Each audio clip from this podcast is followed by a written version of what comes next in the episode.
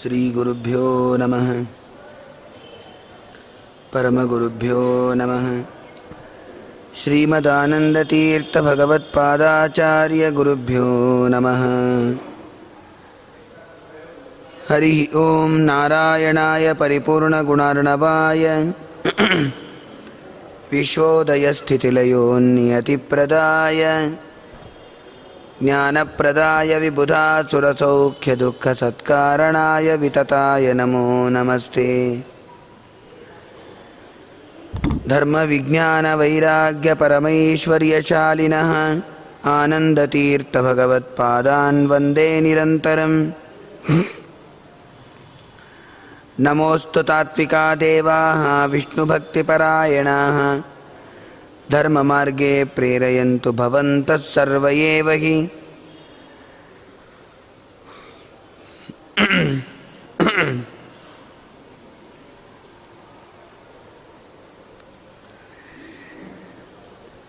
ಆಪಾದಮೌಳಿಪರ್ಯಂತಂ ಗುರುಣಾಮಾಕೃತಿಂ ಸ್ಮರೇತ್ ತೇನ ವಿಘ್ನಾಃ ಪ್ರಣಶ್ಯಂತಿ ಸಿದ್ಧ್ಯಂತಿ ಚ ಮನೋರಥಾಃ.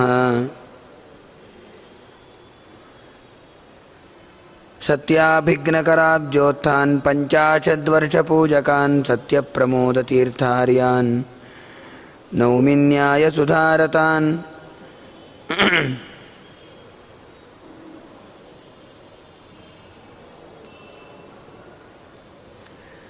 ಯೈರಹಂ ಶುಕವತ್ ಸಮ್ಯಕ್ ಶಿಕ್ಷಿತೋಸ್ಮಿ ಕೃಪಾಲುಭಿಃ ಶ್ರೀಮತ್ಸತ್ಯಾತ್ಮತೀರ್ಥಾರ್ಯಾನ್ ವಂದೇ ವಿದ್ಯಾಗುರುನ್ ಮಮ.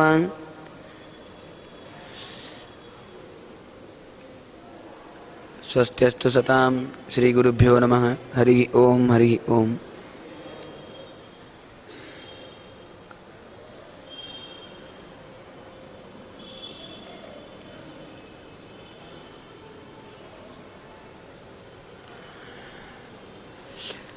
ವಿಜಯದಾಸರ ಆರಾಧನಾ ನಿಮಿತ್ತಕವಾಗಿ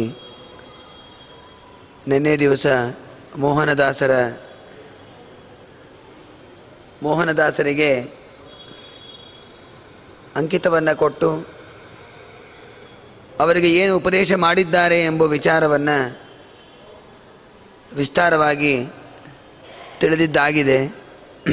ಇನ್ನು ಕೆಲವು ಪದ್ಯಗಳನ್ನು ತಿಳಿದು ಯಥಾಮತಿಯಾಗಿ ಅವರಿಗೆ ನಮಸ್ಕಾರ ಪೂರ್ವಕವಾಗಿ ಗುರುಗಳಲ್ಲಿ ಸಮರ್ಪಣೆ ಮಾಡಲಿಕ್ಕೆ ಪ್ರಯತ್ನ ಪಡ್ತೇನೆ. ವಿಜಯದಾಸರ ಸಂಪೂರ್ಣವಾದ ಸುಳಾದಿಗಳಾಗಲಿ ಪದ್ಯಗಳಾಗಲಿ ಇವುಗಳನ್ನು ಹೇಳಲಿಕ್ಕೆ ಬಹಳ ಸಮಯ ಬೇಕು, ಬಹಳ ಹೊತ್ತು ಹಿಡಿಯುತ್ತೆ, ಬಹಳ ದಿವಸಗಳು ಬೇಕು. ಹತ್ತು ದಿವಸಗಳವರೆಗೆ ನಮ್ಮ ಈ ವ್ಯಾಸರಾಜರ ಮಠದಲ್ಲಿ ಹಮ್ಮಿಕೊಂಡಿದ್ದರಿಂದ ಈ ಕಾರ್ಯಕ್ರಮ ಕೆಲವು ಪದ್ಯಗಳನ್ನು ಮಾತ್ರ ತಿಳಿಯಲಿಕ್ಕೆ ನಾವು ಆಗಿದೆ. ಪ್ರತಿ ವರ್ಷ ಇದೇ ರೀತಿಯಾಗಿ ದೇವರ ಅನುಕೂಲ ಮಾಡಿಕೊಟ್ಟು ಇನ್ನಿಷ್ಟು ವಿಶೇಷವಾದ ಬೇರೆ ಬೇರೆ ಪದ್ಯಗಳನ್ನು ತಿಳಿಯಲಿಕ್ಕೆ ದೇವರ ಅನುಕೂಲ ಮಾಡಿಕೊಳ್ಳಿ ಅಂತ ಪ್ರಾರ್ಥನೆ ಮಾಡ್ತಾ, ನಮ್ಮ ಯೋಗ್ಯತೆ ನಮ್ಮ ಬುದ್ಧಿಮಟ್ಟಕ್ಕೆ ತಕ್ಕಂತೆ ವಿಜಯದಾಸರ ಪದ್ಯಗಳನ್ನು ತಿಳಿಯಲಿಕ್ಕೆ ಪ್ರಯತ್ನ ಮಾಡೋಣ.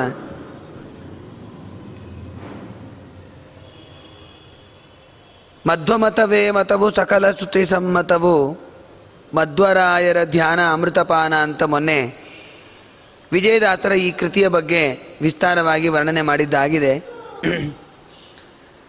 ಶ್ರೀಮದಾಚಾರ್ಯರ ಅನುಗ್ರಹ ಇಲ್ಲದೆ ಹೋದರೆ ಯಾರಿಗೂ ಸದ್ಗತಿ ಇಲ್ಲ ಎಂಬುದನ್ನು ವಿಜಯದಾಸರು ತಮ್ಮ ಇನ್ನೊಂದು ಸುಂದರವಾದ ಪದ್ಯದಲ್ಲಿ ತಿಳಿಸಿಕೊಡ್ತಾರೆ. ದೇವರಲ್ಲಿ ಭಕ್ತಿಯನ್ನು ಮಾಡಬೇಕು ಅಂದರೆ ಸಾಮಾನ್ಯವಾಗಿ ನಮ್ಮಲ್ಲಿ ತಾರತಮ್ಯ ಜ್ಞಾನ ಬೇಕು. ತಾರತಮ್ಯ ಜ್ಞಾನ ಇಲ್ಲದೆ ಹೋದರೆ ದೇವರಲ್ಲಿ ಗುರುಗಳಲ್ಲಿ ಭಕ್ತಿ ಎಂಬುದೇ ಮಾಡಲಿಕ್ಕಾಗೋದಿಲ್ಲ. ನಾವು ಗುರುಗಳು ಒಂದು, ಎಲ್ಲರೂ ಸಮಾನ ಅಂದುಬಿಟ್ರೆ ಯಾರಲ್ಲಿ ಯಾಕೆ ಭಕ್ತಿ ಮಾಡಬೇಕಾಗಾದರೆ? ಪ್ರೈಮ್ ಮಿನಿಸ್ಟರ್ ಯಾಕೆ, ಚೀಫ್ ಮಿನಿಸ್ಟರ್ ಯಾಕೆ, ಎಮ್ ಎಲ್ ಎ ಯಾಕೆ, ಕಾರ್ಪೊರೇಟರ್ ಯಾಕೆ? ಎಲ್ಲರೂ ಸಮಾನ ಅಲ್ವಾ? ಎಲ್ಲರೂ ಒಂದೇ ಅಧಿಕಾರದಲ್ಲಿ, ಬೇರೆ ಬೇರೆ ಅಧಿಕಾರದಲ್ಲಿದ್ದರೂ ಎಲ್ಲರಿಗೂ ಒಂದೇ ಸ್ಥಾನ ಕೊಡ್ಲಿ, ಎಲ್ಲರಿಗೂ ಒಂದೇ ಸಂಬಳ ಕೊಡ್ಲಿ, ಇಲ್ಲ. ಎಲ್ಲಿ ನಡೀತಾ ಇದೆ ಹಾಗೆ? ವಿದ್ಯೆಗೆ ತಕ್ಕಂತೆ, ಬುದ್ಧಿಮಟ್ಟಕ್ಕೆ ತಕ್ಕಂತೆ, ಸ್ಥಾನಕ್ಕೆ ತಕ್ಕಂತೆ ಸಂಬಳ, ಯೋಗ್ಯತೆ, ಅವರ ಆಚಾರ ವಿಚಾರಗಳು ಎಲ್ಲ ವ್ಯತ್ಯಾಸ ಆಗ್ತಾ ಹೋಗುತ್ತೆ. ತಾರತಮ್ಯ ಇಲ್ಲದೆ ಹೋದರೆ ಜಗತ್ತು ನಡೀಲಿಕ್ಕೆ ಶಕ್ಯನೇ ಇಲ್ಲ. ಶ್ರೀಮದಾಚಾರ್ಯರು ಇದು ಎಲ್ಲರ ಅನುಭವಕ್ಕೆ ಸಿದ್ಧವಾದ ಈ ವಿಚಾರವನ್ನು ನಮಗೆ ತಿಳಿಸಿಕೊಡ್ತಾರೆ. ದೇವರು ಎಲ್ಲರನ್ನೂ ಸಮವಾಗಿ ಕಾಣುತ್ತಾನೆ, ನಾವಿದನ್ನು ಸರಿಯಾಗಿ ತಿಳ್ಕೋಬೇಕು. ದೇವರು ಎಲ್ಲರನ್ನೂ ಸರಿಯಾಗಿ ತಿಳಿ ಕಾಣುತ್ತಾನೆ, ಸಮವಾಗಿ ಕಾಣುತ್ತಾನೆ. ದೇವರು ನಾಲ್ಕೂ ವರ್ಣದವರನ್ನು ದೇವರು ಸಮವಾಗಿ ಕಾಣುತ್ತಾನೆ ಅಂದರೆ ಅರ್ಥ ಏನು? ಅವರವರ ಯೋಗ್ಯತಾನುಸಾರ ಕರ್ಮಗಳನ್ನು ಮಾಡಿಸಿ ಅವರವರಿಗೆ ಯೋಗ್ಯವಾದ ಫಲವನ್ನು ಕೊಡ್ತಾನೆ ಅಂತ ಅರ್ಥ. ಎಲ್ಲರಿಗೂ ಮೋಕ್ಷ ಇದೆ, ಮತ್ತೆ ಎಲ್ಲರಿಗೂ ಮೋಕ್ಷ ಇದೆ, ಎಲ್ಲರಿಗೂ ಆನಂದ ಇದೆ. ಆದರೆ ಸಾಧನೆ ಒಬ್ಬೊಬ್ಬರದ್ದು ಒಂದೊಂದು ರೀತಿ ಸಾಧನೆ ಇರುತ್ತೆ.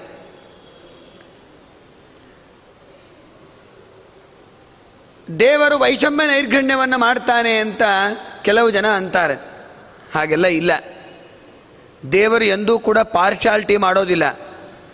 ಇನ್ನು ನಾವು ಮಾಡ್ಬೋದೋ ಏನೋ ನಮ್ಮ ಜೀವನದಲ್ಲಿ ಪಾರ್ಶಾಲಿಟಿ, ದೇವರು ಎಂದೂ ಆ ಕೆಲಸ ಮಾಡೋದಿಲ್ಲ. ಸಮವಾಗಿ ಕಾಣೋದು ಅಂದರೆ ಏನು? ಒಂದು ದೃಷ್ಟಾಂತ ಹೇಳ್ತೀನಿ. ಸಾಮಾನ್ಯವಾಗಿ ನಾ ಪುರಾಣದಲ್ಲಿ ನಮ್ಮ ಸ್ವಾಮಿಗಳು ಹೇಳಿದ್ದೆ, ಒಬ್ಬ ದೊಡ್ಡ ಕಂಪನಿಗೆ ಮ್ಯಾನೇಜರು ಎಮ್ ಡಿ ಇದ್ದಾನೆ. ಅವನು ಅವನ ಕೈಯಲ್ಲಿ ಒಂದು ಐದುನೂರು ಜನ ಕೆಲಸದವರಿದ್ದಾರೆ, ಐದುನೂರು ಜನ ಕೆಲಸಗಾರರಿದ್ದಾರೆ. ಎಷ್ಟೋ ವರ್ಷ ಆ ಕಂಪನಿ ನಡೀತು. ಒಂದು ದಿವಸ ದೊಡ್ಡ ಸಭಾ ನಡೀತು. ಆ ಕಂಪನಿ ಉತ್ತಮವಾದ ಸ್ಥಾನಕ್ಕೆ ಬಂದು ಇಪ್ಪತ್ತೈದು ವರ್ಷಗಳಾದ ನಂತರ ಅದಕ್ಕೆ ಉತ್ಸವವನ್ನು ಮಾಡಿ ದೊಡ್ಡ ಒಂದು ಕಾರ್ಯಕ್ರಮವನ್ನು ಮಾಡಿದರು. ಆವಾಗ ಆ ಕಂಪನಿಯ ಮ್ಯಾನೇಜರನ್ನು ಎಲ್ಲರೂ ಹೊಗಳಿದರು. ಏನಂತ ಹೊಗಳಿದರು? ಚಿಕ್ಕವನಿಂದ ಹಿಡ್ಕೊಂಡು ಆ ಕಂಪನಿಯಲ್ಲಿ ಕೆಲಸ ಮಾಡುವ ಪ್ರತಿಯೊಬ್ಬ ದೊಡ್ಡವರ ತನಕ ಎಲ್ಲರೂ ಕೂಡ ಕಂಪನಿಯನ್ನು ಹೊಗಳಿ ಆ ಯಜಮಾನನನ್ನು ಹೊಗಳಿದರು. ಏನಂತ ಹೊಗಳಿದರು? ನಮ್ಮ ಯಜಮಾನರು ಎಲ್ಲರನ್ನೂ ಕೂಡ ಸಮವಾಗಿ ಕಾಣ್ತಾರೆ ಅಂತ ಹೇಳಿ ಎಲ್ಲರೂ ಹೊಗಳಿದರು. ಎಲ್ಲರಿಗೂ ಸಮವಾಗಿ ಎಲ್ಲಿ ಕಾಣ್ತಾನೆ ಯಜಮಾನ? ಎಲ್ಲರಿಗೂ ಸಮವಾದ ಸಂಬಳ ಇದೆಯಾ? ಪ್ಯೂನಿಂದ ಪಿ ಎ ತನಕ ಸಂಬಳ ವ್ಯತ್ಯಾಸ ಇಲ್ವಾ? ಪ್ಯೂನಿಗೂ ಒಂದೇ ಸಂಬಳ, ಪಿ ಎಗೂ ಒಂದೇ ಸಂಬಳ, ಅಟೆಂಡರಿಗೂ ಒಂದೇ ಸಂಬಳ ಅಂತಾದರೆ ಕಂಪನಿ ಮುಚ್ಚೋಗತ್ತಷ್ಟೇ. ಏನಾದರೂ ಅರ್ಥ? ಅವರವರ ಯಾರ್ಯಾರು ಏನೇನು ಕೆಲಸಗಳನ್ನು ಸರಿಯಾಗಿ ಮಾಡ್ತಾರೋ ಆ ಕೆಲಸಕ್ಕೆ ತಕ್ಕಂತೆ ಅವರಿಗೆ ಸಂಬಳವನ್ನು ಕೊಟ್ಟು ಅವರನ್ನು ಚೆನ್ನಾಗಿ ನೋಡಿಕೊಳ್ತಾ ಇದ್ದಾನೆ ಎಂಬೋ ಅರ್ಥದಲ್ಲಿ ಸಮವಾಗಿ ಕಾಣ್ತಾ ಇದ್ದಾನೆ ಅಂತ ಅಷ್ಟೇ ಹೊರತು ಎಲ್ಲರಿಗೂ ಒಂದೇ ಸಂಬಳ, ಒಂದೇ ಸ್ಥಾನ, ಒಂದೇ ಕೆಲಸ ಅವೆಲ್ಲ ಇಲ್ವಲ್ಲ? ಇಲ್ಲ. ಸಮವಾಗಿ ಕಾಣೋದು ಅಂದರೆ ಅದೇ ಅರ್ಥ. ಅವರವರ ಕರ್ಮಕ್ಕೆ ತಕ್ಕಂತೆ, ಅವರವರ ಯೋಗ್ಯತೆಗೆ ತಕ್ಕಂತೆ ಫಲವನ್ನು ಕೊಡುವವನೇ ಸಮವಾಗಿ ಕಾಣುವವನು ಅಂತ ಅರ್ಥ. ತಾರತಮ್ಯ ಇಲ್ಲದೆ ಹೋದರೆ ಬಹಳ ಕಷ್ಟ. ಅದನ್ನು ಜಗತ್ತಿನಲ್ಲಿ ತಿಳಿಸಿಕೊಟ್ಟವರು ನಮ್ಮ ಶ್ರೀಮದಾಚಾರ್ಯ. ಇನ್ನು ಕೆಲವು ಉಪದೇಶಗಳನ್ನು ಹೇಳ್ತಾ ವಿಜಯದಾಸರು ಅಂತಾರೆ: ಮಧ್ವ ಮತವ ಪೊಂದದವನ ಭಕುತಿಯಾತಕೆ, ಊರ್ಧ್ವ ಪುಂಡ್ರ ತಿದ್ದದವನ ಕರ್ಮವ್ಯಾತಕೆ. ಶ್ರೀಮದಾಚಾರ್ಯರ ಮತವನ್ನು ಪಡೆದೇ ಹೋದರೆ ಅವನು ಏನು ಭಕ್ತಿ ಮಾಡಿದ್ರೆ ಏನು ಪ್ರಯೋಜನ? ಯಾಕೆ ಹೇಳಲಿಕ್ಕೆ ಬಂದೆ ಗೊತ್ತಾ ಅಂದರೆ, ಈ ತಾರತಮ್ಯದ ವಿಚಾರ. ದೇವರು ನಾವು ಒಂದೇ ಅಂತ ಆಗಿಬಿಟ್ರೆ ಕೈ ಮುಗಿದು ದೇವ್ರ ಮುಂದೆ ಯಾಕಾಗಿ ನಿಂತ್ಕೋಬೇಕು ನಾವು? ನಾನು ದೇವರು ಒಂದೇ ಅಲ್ವಾ? ಮೋಕ್ಷಕ್ಕೆ ಹೋದ್ಮೇಲೂ ನೀನು ದೇವರು ಒಂದಾಗ್ತಿ. ಇವಾಗೂ ನಾವು ಕೆಲವು ಉಪನ್ಯಾಸಕರು ಹೇಳ್ತಿರ್ತಾರೆ, ಹೊರಗೆಲ್ಲ ನಾವೇನು ಕಾಣ್ತಾ ಇದ್ದೀವಲ್ಲ ನಾವೆಲ್ಲ ದೇವರೇ, ನಾವು ದೇವರು ಒಂದು. ಆದರೆ ನಮಗೆ ಗೊತ್ತಾಗ್ತಾ ಇಲ್ಲ ಅಷ್ಟೇ. ನಾನು ದೇವರು ಒಂದೇ ಎಂಬುದು ನಮಗೆ ಚೆನ್ನಾಗಿ ಇನ್ನೂ ಮನವರಿಕೆ ಆಗ್ತಾ ಇಲ್ಲ. ಅದಕ್ಕೆ ಸಂಸಾರದಲ್ಲಿದ್ದೇವೆ. ಯಾವಾಗ ನಮಗೆ ಸಂಸಾರ ಕಳೆಯತ್ತೋ ಆವಾಗ ನಾವು ದೇವರು ಒಂದು ಎಂಬ ಅರಿವು ಬರುತ್ತೆ. ಆವಾಗ ನಾವು ಇಲ್ಲಿರುವುದಿಲ್ಲ, ನಾವು ದೇವರು ಒಂದಾಗಿ ಇದ್ದು ಬಿಡ್ತೇವೆ, ಜಗತ್ತೆಲ್ಲ ಸುಳ್ಳಾಗಿ ಬಿಡುತ್ತೆ, ಆನಂದವಾಗಿ ಇರ್ತೇವೆ ಅಂತ.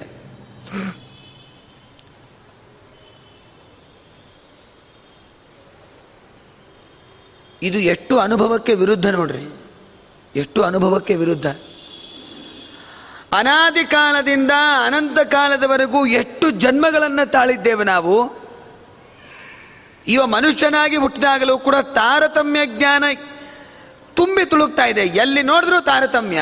ನಾವು ದೇವರು ಒಂದು ಹೆಂಗಾಗ್ಲಿಕ್ಕೆ ಶಕ್ಯ? ಇಲ್ಲೂ ಆಗಲ್ಲ, ಅಲ್ಲೂ ಆಗಲ್ಲ, ಸರ್ವಥಾ ಇಲ್ಲ. ಪುರಂದರದಾಸರು ಅಂತಾರೆ, ನಾನು ದೇವರು ಒಂದೇ ಎಂಬೋ ಮಿಥ್ಯೆ ನಿಂದೆ ಆಡಬೇಡ, ಅಂಧಂತ ಮತಿನ ಮನೆಯ ಕಟ್ಟಿ ಪುರಂದರ ವಿಠಲನ್ನ ಬಿಟ್ಟಿ ಯಾತಕ್ಕಿಂತ ಮಾತನಾಡುತ್ತಿ, ಹೇ ಮಾಯಾವಾದಿ ಯಾತಕ್ಕಿಂತ ಮಾತನಾಡುತ್ತಿ. ಪರಕೀಯರಂತಾರೆ ನಾನು ದೇವರು ಒಂದೇ ಅಂತ. ನೀವು ಹೋಗಿ ಯಾರನ್ನ ಒಬ್ಬ ರಾಜನ ಹತ್ರ ಹೋಗಿ ನಾನು ನೀನು ಒಂದೇ ಅಂದರೆ ರಾಜ ತಲೆ ಕತ್ತರಿಸಿ ಬಿಡ್ತಾನಟ್ಟೆ. ನಾನು ನೀನು ಒಂದು ಹೆಂಗಾಗ್ತೀವೋ ನಿನ್ನ ತಲೆ ಕತ್ತರಿಸೇ ಬಿಡ್ತಾನೆ ಅವನ್ನ ರಾಜ. ಶ್ರೀಮದಾಚಾರ್ಯ ಹೇಳ್ತಾರೆ, ಶಾಸ್ತ್ರದಲ್ಲಿ ಈ ಮಾತನ್ನು ಹೇಳ್ತಾರೆ, ಧೈರ್ಯವಾಗಿ ದೊಡ್ಡ ಸಭಾದಲ್ಲಿ ಹೋಗಿ ನಾನು ರಾಜ ಸಿಂಹಾಸನ ಮೇಲೆ ಕೂತ ನಾನು ನೀನು ಒಂದೇ ಅಂದರೆ ತಕ್ಷಣ ತಗೊಂಡೋಗಿ ಅವನ ತಲೆ ಕತ್ತರಿಸಾಕ್ರಿ ಅಂತಾನೆ. ಎಂದಿಗೂ ಒಂದಾಗ್ಲಿಕ್ಕೆ ಶಕ್ಯವಿಲ್ಲ. ಈ ತಾರತಮ್ಯವನ್ನು ತಿಳಿಸಿಕೊಟ್ಟವರು ನಮ್ಮ ಶ್ರೀಮದಾಚಾರ್ಯರೊಬ್ಬರೇ. ಇದು ಎಲ್ಲರಿಗೂ ಅನುಭವಿಸಿದ್ದ. ಇದು ಔಪಚಾರಿಕವಾಗಿ ಮಾತಾಡ್ತಾರಷ್ಟೇ ನಾವೆಲ್ಲರೂ ಒಂದು ಅಂತ. ಒಂದೋ ಒಬ್ಬ ಅಭಿಪ್ರಾಯ ಏನು ಅಂದರೆ ನಮ್ಮೆಲ್ಲ ಮನಸ್ಸಿನ ಅಭಿಪ್ರಾಯ ಒಂದೇ, ನಮ್ಮೆಲ್ಲರ ಅಭಿಪ್ರಾಯ ಒಂದೇ ಅಷ್ಟೇ ಅರ್ಥ ತಿಳ್ಕೊಬೇಕಷ್ಟೇ ಹೊರತು. ಇಲ್ಲದೆ ಹೋದರೆ ದೇವರಿಗೆ ನಮಸ್ಕಾರ, ತೀರ್ಥಕ್ಷೇತ್ರ ಯಾತ್ರೆ, ಸಾಧನೆ, ಮೋಕ್ಷ, ನರಕ, ಸ್ವರ್ಗ ಇವೆಲ್ಲ ಯಾಕೆ ಬೇಕಾಗದೆ ನಾವು ದೇವರು ಒಂದಾಗಿಬಿಟ್ರೆ? ಯಾರನ್ಯಾಕೆ ಬೇಡಬೇಕಾಗಾದ್ರೆ? ಅದಕ್ಕಂತ ಮಧ್ವಮತವ ಪೊಂದದವನ ಭಕುತಿಯಾತಕೆ. ದೇವರಲ್ಲಿ ವಿಶಿಷ್ಟವಾದ ಉತ್ಕೃಷ್ಟವಾದ ಭಕ್ತಿ ಬರಬೇಕು ಅಂತಂದರೆ ತಾರತಮ್ಯ ಜ್ಞಾನ ಬೇಕು.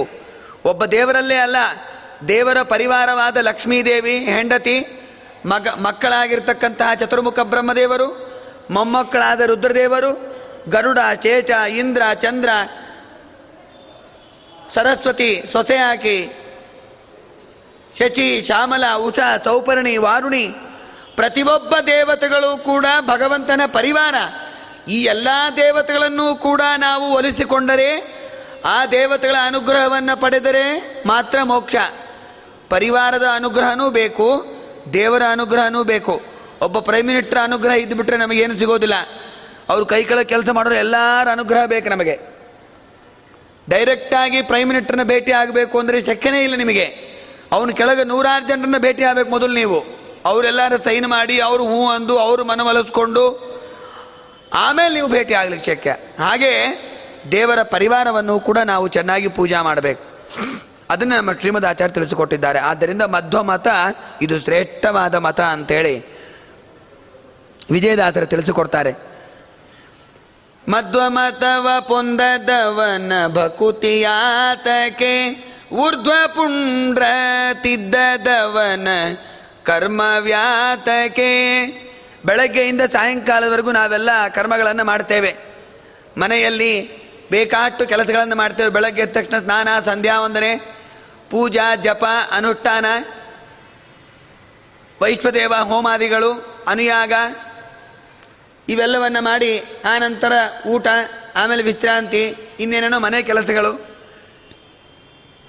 ಇವೆಲ್ಲ ಯಜ್ಞ, ಇವೆಲ್ಲ ದೊಡ್ಡ ಯಜ್ಞಗಳಿವೆಲ್ಲ. ಪ್ರತಿಯೊಂದು ಕೆಲಸವೂ ಕೂಡ ಒಂದೊಂದು ಯಜ್ಞ. ಬೆಳಗ್ಗೆಯಿಂದ ಸಾಯಂಕಾಲದವರೆಗೆ ಮಾಡುವ ಪ್ರತಿಯೊಂದು ಕರ್ಮಗಳನ್ನು ಕೂಡ ನಾವು ದೇವರಲ್ಲಿ ಅರ್ಪಣೆ ಮಾಡಿದರೇನೆ ಅದು ನಮಗೆ ಪುಣ್ಯ ಕೊಡುತ್ತೆ, ಇಲ್ಲದೆ ಹೋದರೆ ಇಲ್ಲ. ಬ್ಯಾಂಕಿನಲ್ಲಿ ಬೆಳಗ್ಗೆಯಿಂದ ಸಾಯಂಕಾಲದವರೆಗೆ ಎಷ್ಟು ಡೆಪಾಸಿಟ್ ಬಂತೆಷ್ಟು, ಹೋಯ್ತೆಷ್ಟು, ಲೆಕ್ಕಾಚಾರ ಕರೆಕ್ಟಾಗಿ ಆವತ್ತಿಂದ ಆವತ್ತು ಮುಗಿಸಿ ಅದನ್ನು ಎಲ್ಲ ವ್ಯವಸ್ಥೆ ಮಾಡಿ ಒಂದು ಲಿಸ್ಟ್ ಕೊಟ್ಟಾದ್ಮೇಲೆ ಮನೆಗೆ ಹೋಗ್ಬೇಕು ಅವನು. ಇದು ಬ್ಯಾಂಕಲ್ಲಾದರೆ ನಮ್ಮ ದೇವರ ಬ್ಯಾಂಕಲ್ಲಿ ನಾವು ಬೆಳಗ್ಗೆಯಿಂದ ರಾತ್ರಿವರೆಗೂ ಮಾಡಿದ ಎಲ್ಲ ಕರ್ಮಗಳನ್ನು ಅಸ್ಮದ್ಗುರುವಂತರ್ಗತ ಭಾರತೀ ರಮಣ ಮುಖ್ಯ ಪ್ರಾಣ ಅಂತರ್ಗತ ಶ್ರೀ ಲಕ್ಷ್ಮೀನಾರಾಯಣ ಪ್ರಿಯತಾಂ ಸುಪ್ರೀತೋ ವರದೋ ಭವತು ಶ್ರೀಕೃಷ್ಣಾರ್ಪಣಮಸ್ತು ಅಂತೇಳಿ ಅರ್ಪಣೆ ಮಾಡಿ, ಬರೀ ಹಟ್ಟೆ ಅಲ್ಲ, ಬರೀ ಅರ್ಪಣೆ ಮಾಡಿದ್ರೆ ಮಾತ್ರಕ್ಕೆ ಅವನು ಯೋಗ ಉತ್ತಮ ಅಲ್ಲ. ಅರ್ಪಣೆ ಮಾಡಿ ಆದ ಮೇಲೆ ನಾಹಂಕರ್ತ ಹರಿಕರ್ತ ತ್ವತ್ಪೂಜಾ ಕರ್ಮಜ ಅಖಿಲಂ ತಥಾಪಿ ಮತ್ಕೃತ ಪೂಜಾ ತ್ವತ್ಪ್ರಸಾದೇನ ನಾಣ್ಯತ ತ್ವದ್ಭಕ್ತಿ ತ್ವತ್ಫಲಂ ಮಹ್ಯಂ ತ್ವತ್ಪ್ರಸಾದ ಪುನಃ ಪುನಃ ಕರ್ಮನ್ಯಾಸೋ ಹರಾವೇವಂ ವಿಷ್ಣೋಸ್ತೃಪ್ತಿಕರ ಸದಾ ಇದಂ ಜ್ಞಾನಂ ಹರೇ ಪೂಜಾ ಹರೇ ರೇವೋದಿತಂ ಸದಾ ಹರಿಯಧೀನಂ ಚ ಸರ್ವತ್ರೇತ್ಯೇವಂ ನ್ಯಾಸೋ ಹರೌ ಸ್ಮೃತಃ. ನಾನು ಮಾಡಿದ್ದಲ್ಲ, ದೇವರು ನನ್ನೊಳಗೆ ನಿಂತು ಈ ಕರ್ಮಗಳನ್ನು ನನ್ನ ಯೋಗ್ಯತಾನುಸಾರ ನನ್ನ ಪ್ರಾರಬ್ಧ ಕರ್ಮಕ್ಕೆ ತಕ್ಕಂತೆ ಕರ್ಮಗಳನ್ನು ಮಾಡಿಸಿದ್ದಾನೆ ಅಂಥೇಳಿ ಕರ್ಮಗಳನ್ನು ಮಾಡಿ ದೇವರಲ್ಲಿ ಅರ್ಪಣೆ ಮಾಡಬೇಕು. ಹಾಗೆ ಮಾಡಿದಾಗ ಮಾತ್ರ ದೇವರು ಅನುಗ್ರಹ ಮಾಡ್ತಾನೆ. ಇಷ್ಟೆಲ್ಲ ಕರ್ಮಗಳನ್ನು ನಾವು ದೇವರಿಗೆ ಅರ್ಪಣೆ ಮಾಡಬೇಕಾದ್ರೆ ಗೋಪಿಚಂದನ ಧಾರಣೆ ಮಾಡಿ ಕರ್ಮಗಳನ್ನು ಮಾಡಿದರೇನೆ ಪುಣ್ಯ ಬರುತ್ತೆ, ಇಲ್ಲದೆ ಹೋದರೆ ಇಲ್ಲ. ಹೆಣ್ಣು ಮಕ್ಕಳು ಕೂಡ ಗೋಪಿಚಂದನವನ್ನು ತಿಲಕದ ಆಕಾರದಲ್ಲಿ ಹಚ್ಚಿಕೊಂಡು ಅದರ ಮೇಲೆ ಕುಂಕುಮವನ್ನು ಹಚ್ಚಬೇಕು. ಗೋಪಿಚಂದನದಲ್ಲಿ ನಾರಾಯಣನ ಸನ್ನಿಧಾನ, ಕುಂಕುಮದಲ್ಲಿ ಲಕ್ಷ್ಮೀದೇವಿಯ ಸನ್ನಿಧಾನ. ಆದ್ದರಿಂದ ಮೊದಲು ಗೋಪಿಚಂದನ ತಿಲಕ ತಿಲಕದ ಆಕಾರದಲ್ಲಿ ಧಾರಣೆ ಮಾಡಿ ಆಮೇಲೆ ಕುಂಕುಮವನ್ನು ಹಚ್ಚಬೇಕು. ತಿಲಕಾಯುಧವ ಬಿಟ್ಟು ಕುಂಕುಮ ಇಡುವವಳ ಎಳೆದು ತನ್ನಿರೋ ಎಂದು ಡಂಗುರವ ಸಾರಿದನು ಯಮನು. ಜಗನ್ನಾಥದಾಸರು ಹೇಳ್ತಾರೆ, ತಿಲಕಾಯುಧವನ್ನು ಬಿಟ್ಟು ಯಾರು ಟಿಕ್ಲಿ ಹಚ್ಕೊಂಡ್ಬಿಡ್ತಾರಲ್ಲ ಅವ್ರನ್ನ ಎಳ್ಕೊಂಬರ್ರಿ ಅಂತ ಯಮದೇವರು ಅಂತಾರೆ. ಜಗನ್ನಾಥದಾಸರು ತಮ್ಮ ಪದ್ಯದಲ್ಲಿ ಈ ಮಾತನ್ನು ಹೇಳ್ತಾರೆ. ಅಂದಮೇಲೆ ಗೋಪಿಚಂದನ ಹೆಣ್ಮಕ್ಕಳು ಕೂಡ ಧಾರಣೆ ಮಾಡಲಿಕ್ಕೆ ಬೇಕು. ನಾವಂತೂ ಪ್ರತಿನಿತ್ಯ ಗೋಪಿಚಂದನ ಧಾರಣೆ ಮಾಡಬೇಕು. ಊರ್ಧ್ವ ಪುಂಡ್ರ ತಿದ್ದದವನ ಕರ್ಮ ವ್ಯಾತಕೆ ಅಂತಾರೆ ವಿಜಯದಾಸರು. ಗೋಪಿಚಂದನ ಹಚ್ಕೊಳ್ದೆ ಇದ್ದವನು ಏನು ಕರ್ಮಗಳನ್ನು ಮಾಡಿದೆ, ಏನು ಪ್ರಯೋಜನ ರೀ? ಪ್ರತಿಯೊಬ್ಬರೂ ಕೂಡ ಗೋಪಿಚಂದನ ಹಚ್ಚಿಕೊಳ್ಳಲಿಕ್ಕೆ ಬೇಕು. ಇನ್ನು ಮುಂದಿನ ವಿಚಾರಗಳನ್ನು ತಿಳಿಸ್ತಾ ಹೋಗ್ತಾರೆ. ದಾನವನ್ನು ಮಾಡದವನ ದ್ರವ್ಯ ವ್ಯಾತಕೆ. ದಾನ ಮಾಡದೇ ಇರೋ ಸಂಪ ಯಾವ ವ್ಯಕ್ತಿ ದಾನ ಮಾಡೋದಿಲ್ಲ ಅಂಥವನ ಸಂಪತ್ತೆಲ್ಲ ವ್ಯರ್ಥ ಅಂತ. ಬರೀ ಸುಮ್ಮಗೆ ಹೆಂಡತಿ ಮಕ್ಕಳು ತನ್ನ ಸುಖಕ್ಕಾಗಿಯೇ ಮನೆ ಎಲ್ಲ ಮಾಡಿಟ್ಟುಬಿಟ್ಟು ಬಡವರಿಗಾಗಲಿ ಬ್ರಾಹ್ಮಣರಿಗಾಗಲಿ ಏನೂ ದಾನ ಮಾಡದೆ ಹೋದರೆ ಎಲ್ಲ ವ್ಯರ್ಥ ಆ ಸಂಪತ್ತು. ಆದ್ದರಿಂದ ದಾನವನ್ನು ಮಾಡಬೇಕು, ಯೋಗ್ಯತಾನುಸಾರ ಸತ್ಪಾತ್ರರಿಗೆ ದಾನವನ್ನು ಮಾಡಬೇಕು, ಬಡವರಿಗೂ ಕೂಡ ಕೊಡಬೇಕು. ಅದನ್ನು ದಯಾ ಅಂತಾರೆ. ದಯಾ ಬೇರೆ, ದಾನ ಬೇರೆ. ದಯಾನೂ ಮಾಡಬೇಕು, ದಾನನೂ ಮಾಡಬೇಕು, ಇವೆಲ್ಲವನ್ನೂ ಕೂಡ ಮಾಡಬೇಕು ಅಂತ ಹೇಳ್ತಾರೆ. ದಾನವನ್ನು ಮಾಡದೇ ಇರೋ ದುಡ್ಡು ವ್ಯರ್ಥ. ಒಬ್ಬ ಕವಿ ಹೇಳ್ತಾನೆ, ನಮ್ಮ ದುಡ್ಡಿಗೆ ಮೂರು ಅವಸ್ಥಾ ಅಂತೆ, ಮೂರು ಅವಸ್ಥಾ. ಏನದು ಅಂತಂದರೆ, ದಾನಂ ಭೋಗೋ ನಾಶಸ್ತಿಸ್ರೋ ಗತಯೋ ಭವಂತಿ ವಿತ್ತಸ್ಯ ಯೋ ನ ದದಾತಿನ ಭುಂಕ್ತೆ ತಸ್ಯ ತೃತೀಯ ಗತಿರ್ಭವತಿ ಅಂತಾನೆ ಒಬ್ಬ ಕವಿ. ಸುಭಾಷಿತದಲ್ಲಿ ಈ ಮಾತು ಬಂದಿದೆ. ದುಡ್ಡಿಗೆ ಮೂರು ಅವಸ್ಥಾ, ಒಂದು ದಾನ, ಒಂದು ಇನ್ನೊಂದು ಭೋಗ, ಮೂರನೇದು ನಾಶ. ಒಂದ ದಾನವನ್ನು ಮಾಡಬೇಕು, ಇಲ್ಲ ತಾನು ಭೋಗವನ್ನು ಮಾಡಬೇಕು. ದಾನನೂ ಮಾಡದೆ ಭೋಗವನ್ನೂ ಮಾಡದೆ ಹಾಗೆ ಒಳಗಿಟ್ಟರೆ ಇನ್ಕಮ್ ಟ್ಯಾಕ್ಸ್ ಬಂದು ತೊಗೊಂಡೋಗ್ಬಿಡ್ತಾರೆ. ಅಟ್ಟ ಕಟ್ಟಾಪಣ ಅದೀ ಪೋಯ ಇದೀ ಪೋಯ ಡುಮ್ ಡುಮ್ ಬಾರಿಸ್ಕೊಂತ ಕೊಡ್ಬೇಕಿನ್ನು. ದಾನವನ್ನು ಮಾಡದವನ ದ್ರವ್ಯ ವ್ಯಾತಕೆ ಕಾನನವನು ಸೇರದವನ ಮೌನ ವ್ಯಾತಕೆ. ಮೌನವನ್ನು ಮಾಡಬೇಕಂತ ನಾವು, ಮೌನವಾದ ಆಚರಣೆ. ಕಾಡಿಗೆ ಹೋಗಬೇಕು, ವಾನಪ್ರಸ್ಥಾಶ್ರಮ ನಾಲ್ಕನೇ ಅವಸ್ಥಾದಲ್ಲಿ ವಯಸ್ಸಾದ್ಮೇಲೆ ವನಕ್ಕೆ ಹೋಗ್ಬೇಕಂತ ನಾವು. ಎಲ್ಲಿ ಹೋಗ್ಲಿಕ್ಕಾಗತ್ತೆ ನಮಗೆ ವನಕ್ಕೆ? ಸರ್ವಥಾ ಇಲ್ಲ. ವನಕ್ಕೆ ಹೋದರೂ ಅಲ್ಲೂ ಮನೆ ಕಟ್ಕೊಂಡ್ಬಿಟ್ಟಿದ್ದಾರೆ ಇವಾಗ, ವನಗಳೇ ಕಮ್ಮಿ ಆಗೋಗಿದೆ. ಸರಿ, ವನಕ್ಕೆ ಹೋಗ್ಲಿಕ್ಕಾಗದೆ ಹೋದರೂ ಅಲ್ಲಿದ್ದು ನಾವು ತಪಸ್ಸನ್ನು ಮಾಡುವ ಸಾಮರ್ಥ್ಯ ಇಲ್ಲದೆ ಹೋದರೂ ಮನೆಯಲ್ಲಿದ್ದಾಗೆ ಮೌನವನ್ನು ಆಚರಣೆ ಮಾಡ್ರಿ ಅಂತಾರೆ ವಿಜಯದಾಸರು. ಮೌನವನ್ನು ಯಾವಾಗ ಯಾವಾಗ ಆಚರಣೆ ಮಾಡಬೇಕು? ಈ ಮೌನವನ್ನು ಅದನ್ನು ಸ್ಮೃತಿಗಳಲ್ಲಿ ನಮಗೆ ತಿಳಿಸಿಕೊಟ್ಟಿದ್ದಾರೆ, ಬೇರೆ ಬೇರೆ ಸ್ಮೃತಿಗಳಲ್ಲಿ. ಪ್ರಾತಃ ಕಾಲದಲ್ಲಿ ಮಾತಾಡಬಾರ್ದು. ಎದ್ದ ತಕ್ಷಣ ಹಲ್ಲುಜ್ಜುಕೊಂಡು ಮಖ ತೊಳ್ಕೊಂಡು, ಅದಕ್ಕಿಂತ ಮೊದಲು ಶೌಚಾಚಾರ. ಬಹಿರ್ದೇಶಕ್ಕೆ ಹೋಗಿ ಶೌಚಾಚಾರ ಎಲ್ಲ ಮುಗಿದ ಮೇಲೆ ಮೃತ್ತಿಕಾ ಶೌಚ ಮಾಡಿಕೊಂಡು ಆಮೇಲೆ ದಂತಧಾವನ ಮಾಡಿಕೊಂಡು ಪ್ರಭಾತೆ, ಸ್ಮೃತಿ ಹೇಳುತ್ತೆ ನೋಡ್ರಿ, ಯಾವಾಗ ಯಾವಾಗ ಮಾತಾಡಬಾರ್ದು, ಪ್ರಭಾತೆ ಪ್ರಾತಃ ಕಾಲದಲ್ಲಿ ಮಾತಾಡಬಾರ್ದು. ಹಲ್ಲುಜ್ಜುಕೊಂಡು ಮುಖ ತೊಳ್ಕೊಂಡು ಅದರ ಮೊದಲು ಶೌಚಾಚಾರ ಎಲ್ಲ ಮುಗಿಸಿಕೊಂಡು ಮಡಿ ಸ್ನಾನ ಮಾಡಿ, ಒಂದು ಮೈಲಿಗೆ ಸ್ನಾನ ಮಾಡಿ, ಹೂ ತಂದುಕೊಂಡು ಮಡಿ ಸ್ನಾನ ಮಾಡಿ, ಪೂಜಾದಿಗಳನ್ನು ಮುಗಿಸಿ ನೈವೇದ್ಯ ವೈಷ್ಠವ್ಯವಾಗೋವರೆಗೂ ಮಾತಾಡಬಾರ್ದು, ಪೂಜೆ ಮಧ್ಯದಲ್ಲೂ ಮಾತಾಡಬಾರ್ದು. ಪ್ರಭಾತೆ ಪ್ರಾತಃ ಕಾಲದಲ್ಲಿ ಮಾತಾಡಬಾರ್ದು, ದೇವರು ಧ್ಯಾನ ಮಾಡಬೇಕು ಬೆಳಗ್ಗೆದ್ದು. ತ ಪ್ರಭಾತೆ ತರ್ಪಣೆ, ಪಿತೃದೇವತೆಗಳಿಗೆ ತರ್ಪಣೆ ಕೊಡಬೇಕಾದಾಗ, ದೇವತೆಗಳಿಗೆ ತರ್ಪಣ ಕೊಡಬೇಕಾದಾಗ ಮಾತಾಡಬಾರ್ದು. ದಂತಧಾವನೆ, ಹಲ್ಲುಜ್ಜಬೇಕಾದ್ರೆ ಮಾತಾಡಬಾರ್ದು, ಹಲ್ಲುಜ್ಜಬೇಕಾದಾಗ ಮಾತಾಡಬಾರ್ದು. ಪ್ರಭಾತೆ ತರ್ಪಣೆ ದಂತಧಾವನೆ ಅಧ್ಯಯನವಿದವು, ಗುರುಗಳಲ್ಲಿ ಅಧ್ಯಯನ ಮಾಡ್ತಾ ಇರಬೇಕಾದಾಗ ಮಾತಾಡಬಾರ್ದು, ಪುರಾಣ ಕೂತಾಗ ಮಾತಾಡಬಾರ್ದು. ಅಧ್ಯಯನವಿದವು, ವೇದೋಕ್ತ ಕರ್ಮಗಳನ್ನು ಅನುಷ್ಠಾನ ಮಾಡಬೇಕಾದಾಗ ಮಾತಾಡಬಾರ್ದು. ಹೋಮಕ್ಕೆ ಕೂತಿರ್ತಾರೆ, ಆಹುತಿ ಹಾಕಬೇಕು ಯಜಮಾನ, ಎಲ್ಲೋ ನೋಡ್ಕೊಂತ ಮಂತ್ರದ ಕಡೆ ಲಕ್ಷ್ಯ ಇಲ್ಲದೆ, ಅವರು ಹೇಳಿದ ಮಂತ್ರದವನ್ನು ಅನುಸಂಧಾನ ಮಾಡದೆ, ಹೋಗಲಿ ನಮಗೆ ಮಂತ್ರದ ಅರ್ಥ ಅಂತೂ ಗೊತ್ತಿಲ್ವಲ್ಲ, ಈ ಮಂತ್ರದಿಂದ ವಾಚ್ಯನಾದವನು ಸರ್ವೋತ್ತಮನಾದ ನಾರಾಯಣ ಅಂತ ಅನುಸಂಧಾನ ಮಾಡಿಕೊಂಡು ಅಟ್ಟನ್ನ ಭಕ್ತಿಯಿಂದ ಆಹುತಿ ಕೊಡಬೇಕಲ್ವೇ, ಅದು ಮಾಡದೆ ಹೋದರೆ. ಆದ್ದರಿಂದ ವೇದೋಕ್ತ ಕರ್ಮಗಳನ್ನು ಅನುಷ್ಠಾನ ಮಾಡಬೇಕಾದಾಗ ಮಾತಾಡಬಾರ್ದು. ನಿಮ್ಗೆ ಮನೆಗೆ ಯಾರನ್ನ ಬಂದಿರ್ತಾರೆ ಬಂಧುಗಳು, ಬಂದಾಗ ಅವ್ರನ್ನ ಕೂಡಿಸ್ಬಿಟ್ಟು ನಿಂಪಾ ನೀವು ಬೇರೆ ಇನ್ಯಾರೋ ಜೊತೆ ಮಾತಾಡ್ತಾ ಕೂತ್ರೆ ಅವರು ಸಿಟ್ಟು ಬಂದು ಎದ್ದೋಗ್ಬಿಡ್ತಾರೆ, ಅಟ್ಟೆ ನಿಮ್ಮ ಬಂಧುಗಳು, ಹೌದೋ ಇಲ್ವೋ. ಹಾಗೆ ಅಗ್ನಿದೇವರನ್ನು ಕರೆದು ಆವಾಹನೆ ಮಾಡಿ ಅವರಿಗೆ ಆಹುತಿಯನ್ನು ಕೊಡಬೇಕಾದಾಗ ಇನ್ನೊಬ್ಬರ ಹತ್ರ ಮಾತಾಡ್ತಾ ಆಹುತಿಯನ್ನು ಕೊಟ್ಟರೆ ಅಗ್ನಿದೇವರು ಯಾಕೆ ಸ್ವೀಕಾರ ಮಾಡ್ತಾರೆ, ಇಲ್ಲವಲ್ಲ. ಅಂದಮೇಲೆ ಪ್ರಭಾತೆ ತರ್ಪಣೆ ದಂತಧಾವನೆ ಅಧ್ಯಯನವಿದವು, ಸ್ನಾನೇ ಭೋಜನ ಕಾಲೇ ಚ, ಸ್ನಾನ ಸ್ನಾನ ಮಾಡಬೇಕಾದಾಗ ಮಾತಾಡಬಾರ್ದು, ಊಟ ಮಾಡಬೇಕಾದಾಗ ಮಾತಾಡಬಾರ್ದು. ನೋಡ್ರಿ, ಮೊದಲು ಮುಖ್ಯ, ಬಹಳ ಮುಖ್ಯ, ಊಟ ಕೂತ ಮಾತಾಡಬಾರ್ದು. ಯಾಕಂದರೆ ಸೇರೋದೇ ಆವಾಗ, ಎಲ್ಲರೂ ಅಖಂಡ ಮಾತಾಡ್ತಿರ್ತಾರೆ. ಊಟ ಇದು ವೈಶ್ವಾನರ ಯಜ್ಞ. ಈ ವೈಶ್ವಾನರ ಯಜ್ಞ ಸುಮ್ಮಗೆ ತಿಂದು ಎದ್ದು ಹೋಗ್ಲಿಕ್ಕೆ ಅದೇನು ಇದ, ಹೊಟ್ಟೆ ತುಂಬಿಸ್ಕೊಳ್ಳಿಕ್ಕೆ. ದೇವರು ನಮಗೆ ಅನ್ನವನ್ನು ಕೊಟ್ಟಿದ್ದಾನೆ ಅಂತ ಪ್ರತಿಯೊಂದು ತುತ್ತನ್ನು ತಿನ್ನಬೇಕಾದಾಗ ದೇವರನ್ನು ಸ್ಮರಣೆ ಮಾಡ್ತಾ ಎಷ್ಟು ಅನುಗ್ರಹ ಮಾಡಿದ್ದೀಯಪ್ಪ, ಈ ತುತ್ತು ಅನ್ನ ಇವತ್ತು ಹೊಟ್ಟೆಯಲ್ಲಿ ಬೀಳ್ತಾ ಇದೆ ಅಂದರೆ ಎಷ್ಟು ಜನ ಕಷ್ಟಪಟ್ಟಿದ್ದಾರೆ, ಎಷ್ಟು ಜನ ರೈತರು ಕಷ್ಟಪಟ್ಟಿದ್ದಾರೆ, ಎಷ್ಟು ಜನ ಹೊತ್ತಾಕೋರು ಬೇರೆ. ನೋಡ್ರಿ, ನಾವು ಆರಾಮ್ ಮನೇಲಿ ಊಟ ಮಾಡಿಬಿಡ್ತೀವಿ. ರೈತರು ಎಷ್ಟೆಲ್ಲ ಕೆಲಸ ಮಾಡಿ, ಅಕ್ಕಿ ಬೆಳೆಸಿ, ಭತ್ತವನ್ನೆಲ್ಲ ಮಾಡಿ, ಕುಟ್ಟಿ ಅಕ್ಕಿ ಹೊರಗೆ ತಂದು ಅದನ್ನು ಮೂಟೆಯಲ್ಲಿ ಹಾಕಿ, ಇನ್ಯಾರೋ ಕಷ್ಟಪಟ್ಟು ಆ ಮೂಟೆಯನ್ನು ಹೊಲಿದು ಅದನ್ನು ತಂದು ಬಂಡೀಲಿ ಹಾಕಿ, ಅದನ್ನು ಇನ್ನೊಬ್ರು ಯಾರೋ ವ್ಯಕ್ತಿ ಹೊತ್ಕೊಂಬಂದು ಅಂಗಡೀಲಿ ಹಾಕಿ, ನಮ್ಮ ತಂದೆ ತಾಯಿ ಆ ಮೂಟೆಯನ್ನು ತಂದು ಮನೇಲಿ ಹಾಕಿ, ಆಮೇಲೆ ನಮ್ಮ ಹೊಟ್ಟೆಯಲ್ಲಿ ಹಾಕ್ತಾರೆ. ಇವೆಲ್ಲ ನಾವೆಲ್ಲ ಎಲ್ಲಿ ವಿಚಾರ ಮಾಡ್ತೀವಿ ಹೇಳ್ರಿ. ಇಷ್ಟೆಲ್ಲ ಬೇಡ. ದೇವರು ನಮಗೆ ಅನ್ನವನ್ನು ಉಣಿಸಬೇಕು ಎಂಬ ಒಂದೇ ಪರಮಾನುಗ್ರಹವನ್ನು ಮಾಡಿ ನಮಗೆ ಕೂತಲ್ಲಿ ಇಷ್ಟೆಲ್ಲ ಕೊಡ್ತಾ ಇದ್ದಾನಲ್ಲ, ಆ ಊಟ ಮಾಡಬೇಕಾದಾಗ ದೇವರನ್ನು ಸ್ಮರಣೆ ಮಾಡಿ ಕಡೆಗೆ ಹೇಳ್ಬೇಕಾದಾಗ ನಾವು ಅಂತಿಮ ನೋಡು, ಅನ್ನದಾತ ಸುಖಿ ಭವ ಅಂತ.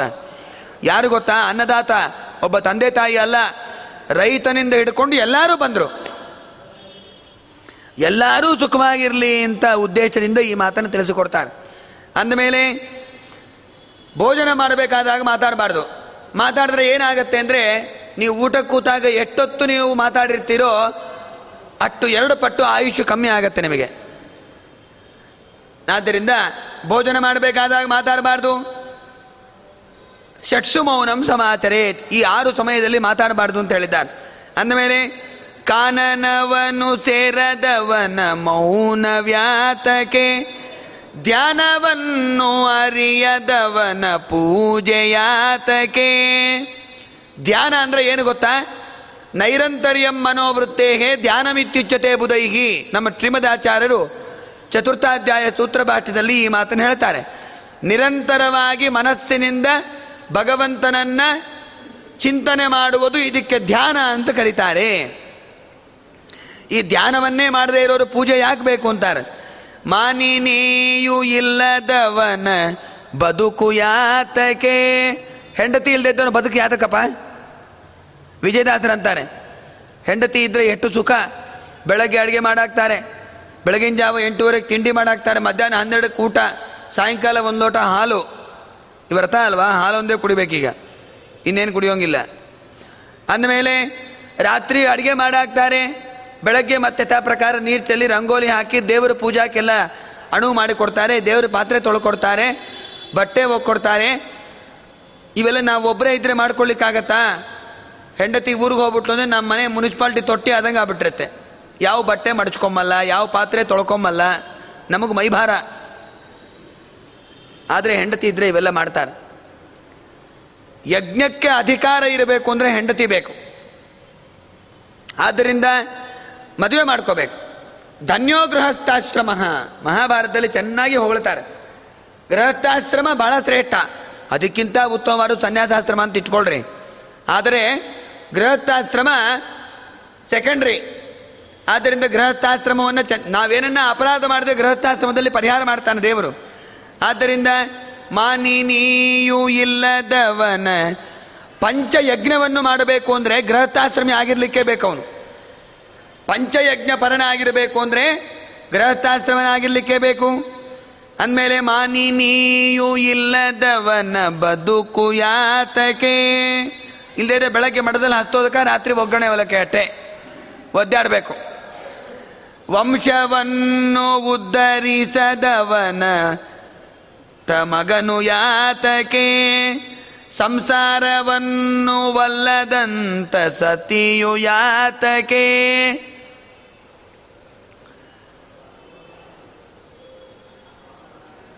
ಸಂಸಾರವನ್ನೇ ಬೇಡ ಅನ್ನುವ ವ್ಯಕ್ತಿ ಅಂತ ಹೆಣ್ಣುಮಗಳು ಬದುಕಿದ್ದು ವ್ಯರ್ಥ ಅಂತ. ನಮ್ಮಲ್ಲಿ ಹೆಣ್ಣು ಮಕ್ಕಳಿಗೆ ಸನ್ಯಾಸಾಶ್ರಮ ಇಲ್ಲ, ನಮ್ಮಲ್ಲಿ ಅಲ್ಲ, ಎಲ್ಲೂ ಇಲ್ಲ. ಚತುರ್ಮುಖ ಬ್ರಹ್ಮದೇವರೇ ಹೇಳಿದ್ದಾರೆ ಹೆಣ್ಣು ಮಕ್ಕಳಿಗೆ ಸನ್ಯಾಸಾಶ್ರಮ ಇಲ್ಲ.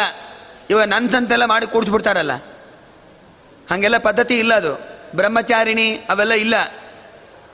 ಸನ್ಯಾಸಾಶ್ರಮ ಹೆಣ್ಣು ಮಕ್ಕಳಿಗಿಲ್ಲ. ಅವರು ಮದುವೆ ಮಾಡಿಕೊಂಡು ಮಕ್ಕಳನ್ನು ಪಡೆದು ಗಂಡ ಅತ್ತೆ ಮಾವ ಎಲ್ಲರ ಸೇವೆಯನ್ನು ಮಾಡಿ ಅವರು ಸದ್ಗತಿಯನ್ನು ಪಡಿಬೇಕು ಅಂತಲೇ ಶಾಸ್ತ್ರ ಇರೋದು. ಮದುವೆ ಮಾಡಿಕೊಳ್ಳದೆ ಸನ್ಯಾಸಾಶ್ರಮ ಹೆಣ್ಣು ಮಕ್ಕಳಿಗೆ ವಿಹಿತ ಅಲ್ಲ, ಇದು ಶಾಸ್ತ್ರ ವಿಹಿತ ಅಲ್ಲ. ಅಂದಮೇಲೆ ಹಿಂಸೆಯನ್ನು ಬಡಿಸುವಂತ ಅರಸು ಯಾತಕೆ, ಪ್ರಜೆಗಳಿಗೆ ಹಿಂಸೆಯನ್ನು ಕೊಡ್ತಕ್ಕಂಥ ರಾಜ ಇದ್ರೇನು ಬಿಟ್ರೇನು. ಕಂಸಾರಿಯನ್ನು ತಿಳಿಯದಿಗವನ ಜ್ಞಾನ ವ್ಯಾತಕೆ, ಕಂಸಾರಿ ಕೃಷ್ಣ ಪರಮಾತ್ಮನ ಜ್ಞಾನವನ್ನು ಸರಿಯಾಗಿ ಮಾಡಿಕೊಳ್ಳದೇ ಇರೋ ವ್ಯಕ್ತಿ, ಅವನ ಜ್ಞಾನ ತಗೊಂಡೇನು ಮಾಡಬೇಕು. ಬಂಧು ಬಳಗ ಬಿಟ್ಟುಂಬೋ ನೆಂಟನ್ಯಾತಕೆ, ಬಂಧು ಬಳಗವನ್ನು ಬಿಟ್ಟು ತಿನ್ನಬಾರ್ದು ಎಂದು ವಿಜಯದಾಸರಿಗೆ ಮಾತನ್ನು ಹೇಳ್ತಾರೆ. ಏನನ್ನ ಮನೆಯಲ್ಲಿ ಕಾರ್ಯಕ್ರಮ ಆದರೆ ಬಂಧುಗಳನ್ನು ಕಳೀರಿ, ಕರೀರಿ, ಅವ್ರಿಗೂ ಕೊಡ್ರಿ. ಇದು ಮಹಾಭಾರತದ ಮಾತೆ, ಯುಧಿಷ್ಠಿರ ಅಂತಾನೆ. ನ ಜ್ಞಾತಿ ಬಿ ಭೀಷ್ಮಾಚಾರ್ಯರು ಈ ಮಾತು ಹೇಳ್ತಾರೆ, ಬಂಧುಗಳ ಜೊತೆ ಎಂದು ವಿರೋಧ ಕಟ್ಕೋಬೇಡಪ್ಪ.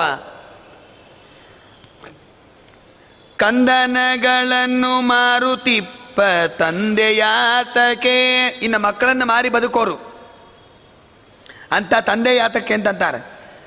ಬಂದ ಅತಿಥಿಗೆ ಅನ್ನವಿಕ್ಕದ ಸದನ ವ್ಯಾತಕೆ, ಮನೆಗೆ ಯಾರನ್ನ ಅತಿಥಿಗಳು ಅಭ್ಯಾಗತರು ಬಂದ, ಅತಿಥಿ ಅಭ್ಯಾಗತರು ಅಂದ್ರೆ ಏನು ಗೊತ್ತಾ, ಹೇಳದೆ ಕೇಳದೆ ಬರೋರಿಗೆ ಅತಿಥಿಗಳು ಅತಿಥಿರು ಅಂತ ಕರೀತಾರೆ, ಅತಿಥಿ. ಹೇಳಿ ಬರೋರಿಗೆ ಅಭ್ಯಾಗತರು ಅಂತ ನಾವೇ ಹೇಳಿರ್ತೀವಿ. ಇಂಥ ದಿವಸ ಇಂಥ ಡೇಟು ನಮ್ಮ ಮನೆಗೆ ಊಟಕ್ಕೆ ಬರಬೇಕು ಅಂತ ಯಾರಿಗನ ಹೇಳಿರ್ತೀವಲ್ಲ ಅವರಿಗೆ ಅಭ್ಯಾಗತರು ಅಂತ ಕರೀತಾರೆ. ಇದ್ದಕ್ಕಿದ್ದಂತೆ ಮಧ್ಯಾಹ್ನ ಬಂದುಬಿಡ್ತಾರಲ್ಲ ಯಾರನ್ನ ಮನೆಗೆ, ಅವರಿಗೆ ಅತಿಥಿಗಳು ಅಂತ ಕರೀತಾರೆ. ನವಿದ್ಯತೆ ತಿಥಿಹಿ ಯೇಷಾಂತೆ ಅಂಥವರಿಗೆ ಅತಿಥಿಗಳು. ಇಬ್ಬರಿಗೂ ಕೂಡ ಸತ್ಕಾರವನ್ನು ಮಾಡಬೇಕು ಅಂತ ಹೇಳ್ತಾರೆ. ಮಧ್ಯಾಹ್ನ ಕಾಲದಲ್ಲಿ ಭಿಕ್ಷುಕ ಬಂದರೂ ಅನ್ನ ಹಾಕ್ರಿ, ಚಂಡಾಲ ಬಂದರೂ ಅನ್ನ ಹಾಕ್ರಿ ಅಂತ ಶಾಸ್ತ್ರ ಇದೆ. ಭಿಕ್ಷುಕರು ಮನೆಗೆ ಬಂದಾಗ ಹಾಗೆ ಕಳಿಸ್ಬೇಡ್ರಿ ಅಂತಂತಾರೆ. ಒಂದು ಹಿಡಿ ಅಕ್ಕಿ ಹಾಕಿ ಕಳಿಸ್ರಿ, ಅಥವಾ ಒಂದು ಹಣ್ಣನ್ನು ಕೊಟ್ಟು ಕಳಿಸ್ರಿ, ಏನನ್ನ ಕೊಡ್ರಿ, ತಿನ್ಲಿಕ್ಕೆ ಏನನ್ನ ಕೊಟ್ಟು ಕಳಿಸ್ರಿ, ಹಾಗೆ ಬೈದು ಕಳಿಸ್ಬೇಡ್ರಿ ಅಂತ. ಅದನ್ನೇ ವಿಜಯದಾಸರಂತಾರೆ, ಬಂದ ಅತಿಥಿಗನ್ನ ವಿಕ್ಕದವನ ಸದನ ವ್ಯಾತಕೆ, ನಿಂದೆಗಳನ್ನು ಮಾಡುವವನ ಆಚಾರ ವ್ಯಾತಕೆ. ಯಾವಾಗಲೂ ಇನ್ನೊಬ್ಬರನ್ನ ಬೈತಾ ಇರೋದು, ಅವ್ರೇನು ಮಾಡ್ತಾರೆ, ಇವ್ರೇನು ಮಾಡ್ತಾರೆ, ಅವ್ರೇನು ದೊಡ್ಡು, ಇವ್ರೇನು ದೊಡ್ಡು, ಅವ್ರು ಮಾಡಿದ್ರೆ ಏನು ಬಂತು, ನಾವು ಅಖಂಡ ಮಂದಿನ ಬಯೋದ್ರಾಯ ಕೆಲವು ಜನ ಕಾಲ ಕಳೀತಾ ಇರ್ತಾರೆ. ಅಂಥವ್ರು ಏನು ಮಾಡಿದ್ರೂ ಪ್ರಯೋಜನ ಇಲ್ಲ, ಅವರು ಎಷ್ಟು ಆಚಾರ ಕರ್ಮಗಳನ್ನು ಮಾಡಿದ್ರೂ ಕೂಡ ವ್ಯರ್ಥ. ಆದ್ದರಿಂದ ಎಂದೂ ಕೂಡ ಇನ್ನೊಬ್ಬರನ್ನ ಬೈಬಾರ್ದು. ನಿಂದೆಗಳನ್ನು ಮಾಡುವವನ ಆಚಾರ ವ್ಯಾತಕೆ, ಗುರುಪದೇಶವಿಲ್ಲದಂಥ ಮಂತ್ರ ವ್ಯಾತಕೆ. ಹೆಣ್ಣು ಮಕ್ಕಳಿಗೆ ಕೃಷ್ಣ ಮಂತ್ರ ಜಪ, ಗಂಡಸರಿಗೆ ನಮಗೆ ಗಾಯತ್ರಿ ಮಂತ್ರ ಜಪ.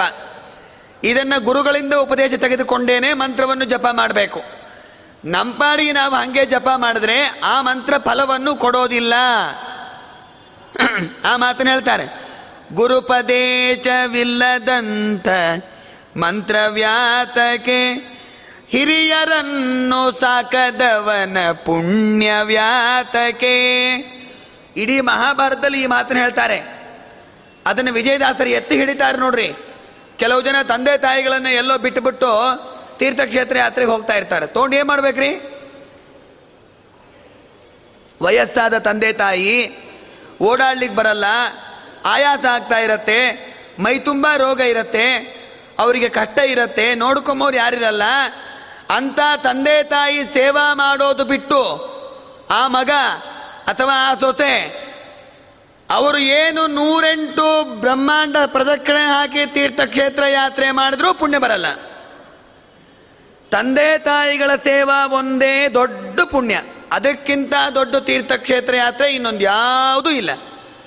ತಂದೆ ತಾಯಿಗಳನ್ನು ಮನೆಯಲ್ಲಿ ಕೂಡಿಸಿ ಅವರಿಗೆ ಪ್ರದಕ್ಷಿಣೆ ಹಾಕಿ ನಮಸ್ಕಾರ ಮಾಡಿಬಿಡ್ರಿ, ಇಡೀ ಬ್ರಹ್ಮಾಂಡ ಪ್ರದಕ್ಷಿಣೆ ಹಾಕಿದ ಪುಣ್ಯ ಬರುತ್ತೆ ನಿಮಗೆ. ಅದೊಂದೇ ಮುಖ್ಯ. ತಂದೆ ತಾಯಿಗಳ ಸೇವಾ ಮುಖ್ಯ.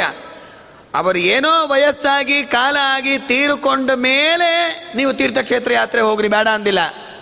ಆದರೆ ತಂದೆ ತಾಯಿಗಳು ಬದುಕಿದ್ದಾಗ, ವಯಸ್ಸಾದಾಗ ಅವರ ಸೇವೆಯನ್ನು ಮಾಡೋದು ಬಿಟ್ಟು ಯಾವ ತೀರ್ಥಕ್ಷೇತ್ರಕ್ಕೆ ಮಗ ಹೋಗತಕ್ಕದ್ದಲ್ಲ. ಅವರಾಗಿ ಅವರು ನಮಗೆ ಸಾಮರ್ಥ್ಯ ಇದೆಯಪ್ಪ ಮಾಡ್ಕೊತೀವಿ, ನೀವು ಹೋಗಿ ಬಾ ಒಂದು ನಾಲ್ಕು ದಿವಸ ಅಂತ ಅವರೇ ಆಜ್ಞೆ ಕೊಟ್ಟರೆ ಹೋಗಬೇಕು, ಇಲ್ಲದಿದ್ರೆ ಇಲ್ಲ. ಹಿರಿಯರನ್ನು ಸಾಕದವನ ಪುಣ್ಯ ವ್ಯಾತಕೆ. ಅದಕ್ಕೆ ನೀವೆಲ್ಲ ತೆಲುಗುಲಿ ವೇಮನ ಪದ್ಯಾಲು ಅಂತ ಕೇಳಿರ್ತೀರಿ. ನಾವೆಲ್ಲ ಮಹಾಭಾರತದ ಹೇಳಿದಾನ ವ್ಯಕ್ತಿ, ಒಬ್ಬ ವೈರಾಗಿ, ಒಬ್ಬನು ಆಂಧ್ರದ ವ್ಯಕ್ತಿ, ಅವನು ಒಬ್ಬ ವೈರಾಗಿ. ತಲ್ಲಿ ದಂಡಿ ಮೀದ ದಯಲೇನಿ ಪುತ್ರುಂಡು ಪುಟ್ಟನೇಮಿ ವಾಡು ಗಿಟ್ಟನೇಮಿ, ಪುಟ್ಟಲೋನಿ ಚದಲು ಪುಟ್ಟದ ಗಿಟ್ಟದ ವಿಶ್ವದಾಭಿರಾಮ ವಿನುರವೇಮ ಅಂತ ಹೇಳ್ತಾನ ಅವನು. ತಂದೆ ತಾಯಿಗಳ ಮೇಲೆ ಭಕ್ತಿ ದಯಾ ಇಲ್ಲದೆ ಇರೋ ವ್ಯಕ್ತಿ, ಅವನು ಬದುಕಿದ್ರೂ ಅಟ್ಟೆ ಸತ್ತಿದ್ರೂ ಅಟ್ಟೆ ಅಂತಂತಾರೆ. ಅಂದಮೇಲೆ ಹಿರಿಯರನ್ನು ಸಾಕದವನ ಪುಣ್ಯ ವ್ಯಾತಕೆ. ತಂದೆ ತಾಯಿನ ಔಟ್ ಹೌಸಲ್ಲಿ ಹಾಕ್ಬಿಟ್ಟು ಅಥವಾ ತಂದೆ ತಾಯಿನ ಯಾವುದೋ ವೃದ್ಧಾಶ್ರಮದಲ್ಲಿ ಬಿಟ್ಬಿಟ್ಟು ತಾನು ಮಾತ್ರ ಮಠಕ್ಕೆ ಬಂದು ಪುಣ್ಯಕರ್ಮ ಮಾಡೋದು, ಜಪ ಮಾಡ್ತಾ ಕೊಡೋದು, ಏನೂ ಪುಣ್ಯ ಬರಲ್ಲ. ತಂದೆ ತಾಯಿ ಸೇವಾ ಬಿಟ್ಟು ತಂದೆ ತಾಯಿಗಳನ್ನು ಮನೆಯಿಂದ ಓಡಿಸಿ ಅವನು ಕೋಟಿಗಟ್ಟಲೆ ದಾನ ಮಾಡಿದ್ರು ಹೊಳೆಯಾಗ ಹುಣಸೆಹಣ್ಣು ತೊಳೆದಂಗೆ, ಎಲ್ಲ ವ್ಯರ್ಥ, ಎಲ್ಲ ವ್ಯರ್ಥ ಅಂತಾರೆ ಅಂತಾರೆ ಹಿರಿಯರನ್ನು ಸಾಕದವನ ಪುಣ್ಯ ವ್ಯಾತಕೆ, ಚರಿಸಿ ತೀರ್ಥ ಯಾತ್ರೆ ಮಾಡದ ದೇಹ ವ್ಯಾತಕೆ. ತೀರ್ಥಕ್ಷೇತ್ರ ಯಾತ್ರೆ ಮಾಡದೇ ಇರೋ ಆ ದೇಹ ಇದ್ರೆ ಎಟ್ಟು ಬಿಟ್ಟರೆ ಎಟ್ಟು. ಇವಾಗ ಕಾರ್ತಿಕ ಮಾಸ ಬಂದಿದೆಯಲ್ಲ, ಯಾವುದೋ ಒಂದು ನದಿ ಸ್ನಾನ ಮಾಡ್ಕೊಂಡು ಬರಲಿಕ್ಕೆ ಬೇಕು ಕಾರ್ತಿಕ ಸ್ನಾನ. ಒಂದ ಕಾವೇರಿಗೆ ಹೋಗ್ರಿ, ಇಲ್ಲ ಕೃಷ್ಣಾಗ ಹೋಗ್ರಿ, ಇಲ್ಲ ಹೇಮಾವತಿ, ಎಲ್ಲ ಹತ್ರ ಹತ್ರನೇ ಇದೆ. ಕಾರ್ತಿಕ ಮಾಸದಲ್ಲಿ ನದಿ ಸ್ನಾನ ಮಾಡಲಿಕ್ಕೆ ಬೇಕು. ಕಾವೇರಿ ಹತ್ತಿರ ಇದ್ದಾಳಾದ್ರಿಂದ ಗಂಗಾ ಸನ್ನಿಧಾನ ಇರುತ್ತೆ, ಅಲ್ಲೇ ಸ್ನಾನ ಮಾಡ್ಕೊಂಬರ್ರಿ, ವಿಶಿಷ್ಟ ಪುಣ್ಯ ಇದೆ. ವರಪ್ರಸಾದ ನಿಯದಂತ ದೇವರ್ಯಾತಕೆ, ವರವನ್ನು ಕೊಡದೇ ಇರೋ ದೇವರು ಯಾಕೆ ವ್ಯರ್ಥ ಅಂತ. ವರವನ್ನು ಕೊಡದೇ ಇರೋ ದೇವರನ್ನ ಪೂಜೆ ಮಾಡಬಾರ್ದು. ಇವಾಗ ಯಾರ್ಯಾರೋ ಎಲ್ಲರೂ ಪೂಜೆ ಮಾಡ್ತಿರ್ತಾರೆ, ಇವಾಗ ಎಲ್ಲರನ್ನು ಎಲ್ಲರೂ ಸರ್ವೋತ್ತಮ ಅಂತ ಪೂಜೆ ಮಾಡ್ತಿರ್ತಾರೆ, ಹಿಂದಿಲ್ಲ ಮುಂದಿಲ್ಲ, ಅವ್ರ ಬಗ್ಗೆ ಏನು ತಿಳ್ಕೊಂಡಿರಲ್ಲ, ಒಂದಿರಲ್ಲ, ಸುಮ್ಮಗೆ ಅವ್ರು ಮಾಡ್ತಾ ನಾವು ಮಾಡೋಣ ಅಷ್ಟೇ. ಗತಾನುಗತಿಕೋ ಲೋಕೋ ನಲೋಕಪ್ಪಾರ ಮಾರ್ತಿಕ. ಏಕಾದಶಿಯ ಮಾಡದವನ ವ್ರತವು ಯಾತಕೆ, ಇದು ಮುಖ್ಯ. ಕೆಲವು ಜನ ಶನಿವಾರ ಒಪ್ಪತ್ತು, ಭಾನುವಾರ ಒಪ್ಪತ್ತು, ಮಂಗಳವಾರ ಒಪ್ಪತ್ತು, ಸೋಮವಾರ ಒಪ್ಪತ್ತು, ಗುರುವಾರ ಒಪ್ಪತ್ತು ಅಂತ ಒಪ್ಪತ್ತುಗಳ ಇಪ್ಪತ್ತು ಮಾಡ್ತಿರ್ತಾರೆ. ಭಯಂಕರ ಒಪ್ಪತ್ತುಗಳು ಮಾಡೋದು ಎಲ್ಲ ಮಾಡ್ತಿರ್ತಾರೆ, ಏಕಾಸ್ತಿ ಮಾತ್ರ ತಿಂದು ಕೂತು ಬಿಡ್ತಾರೆ.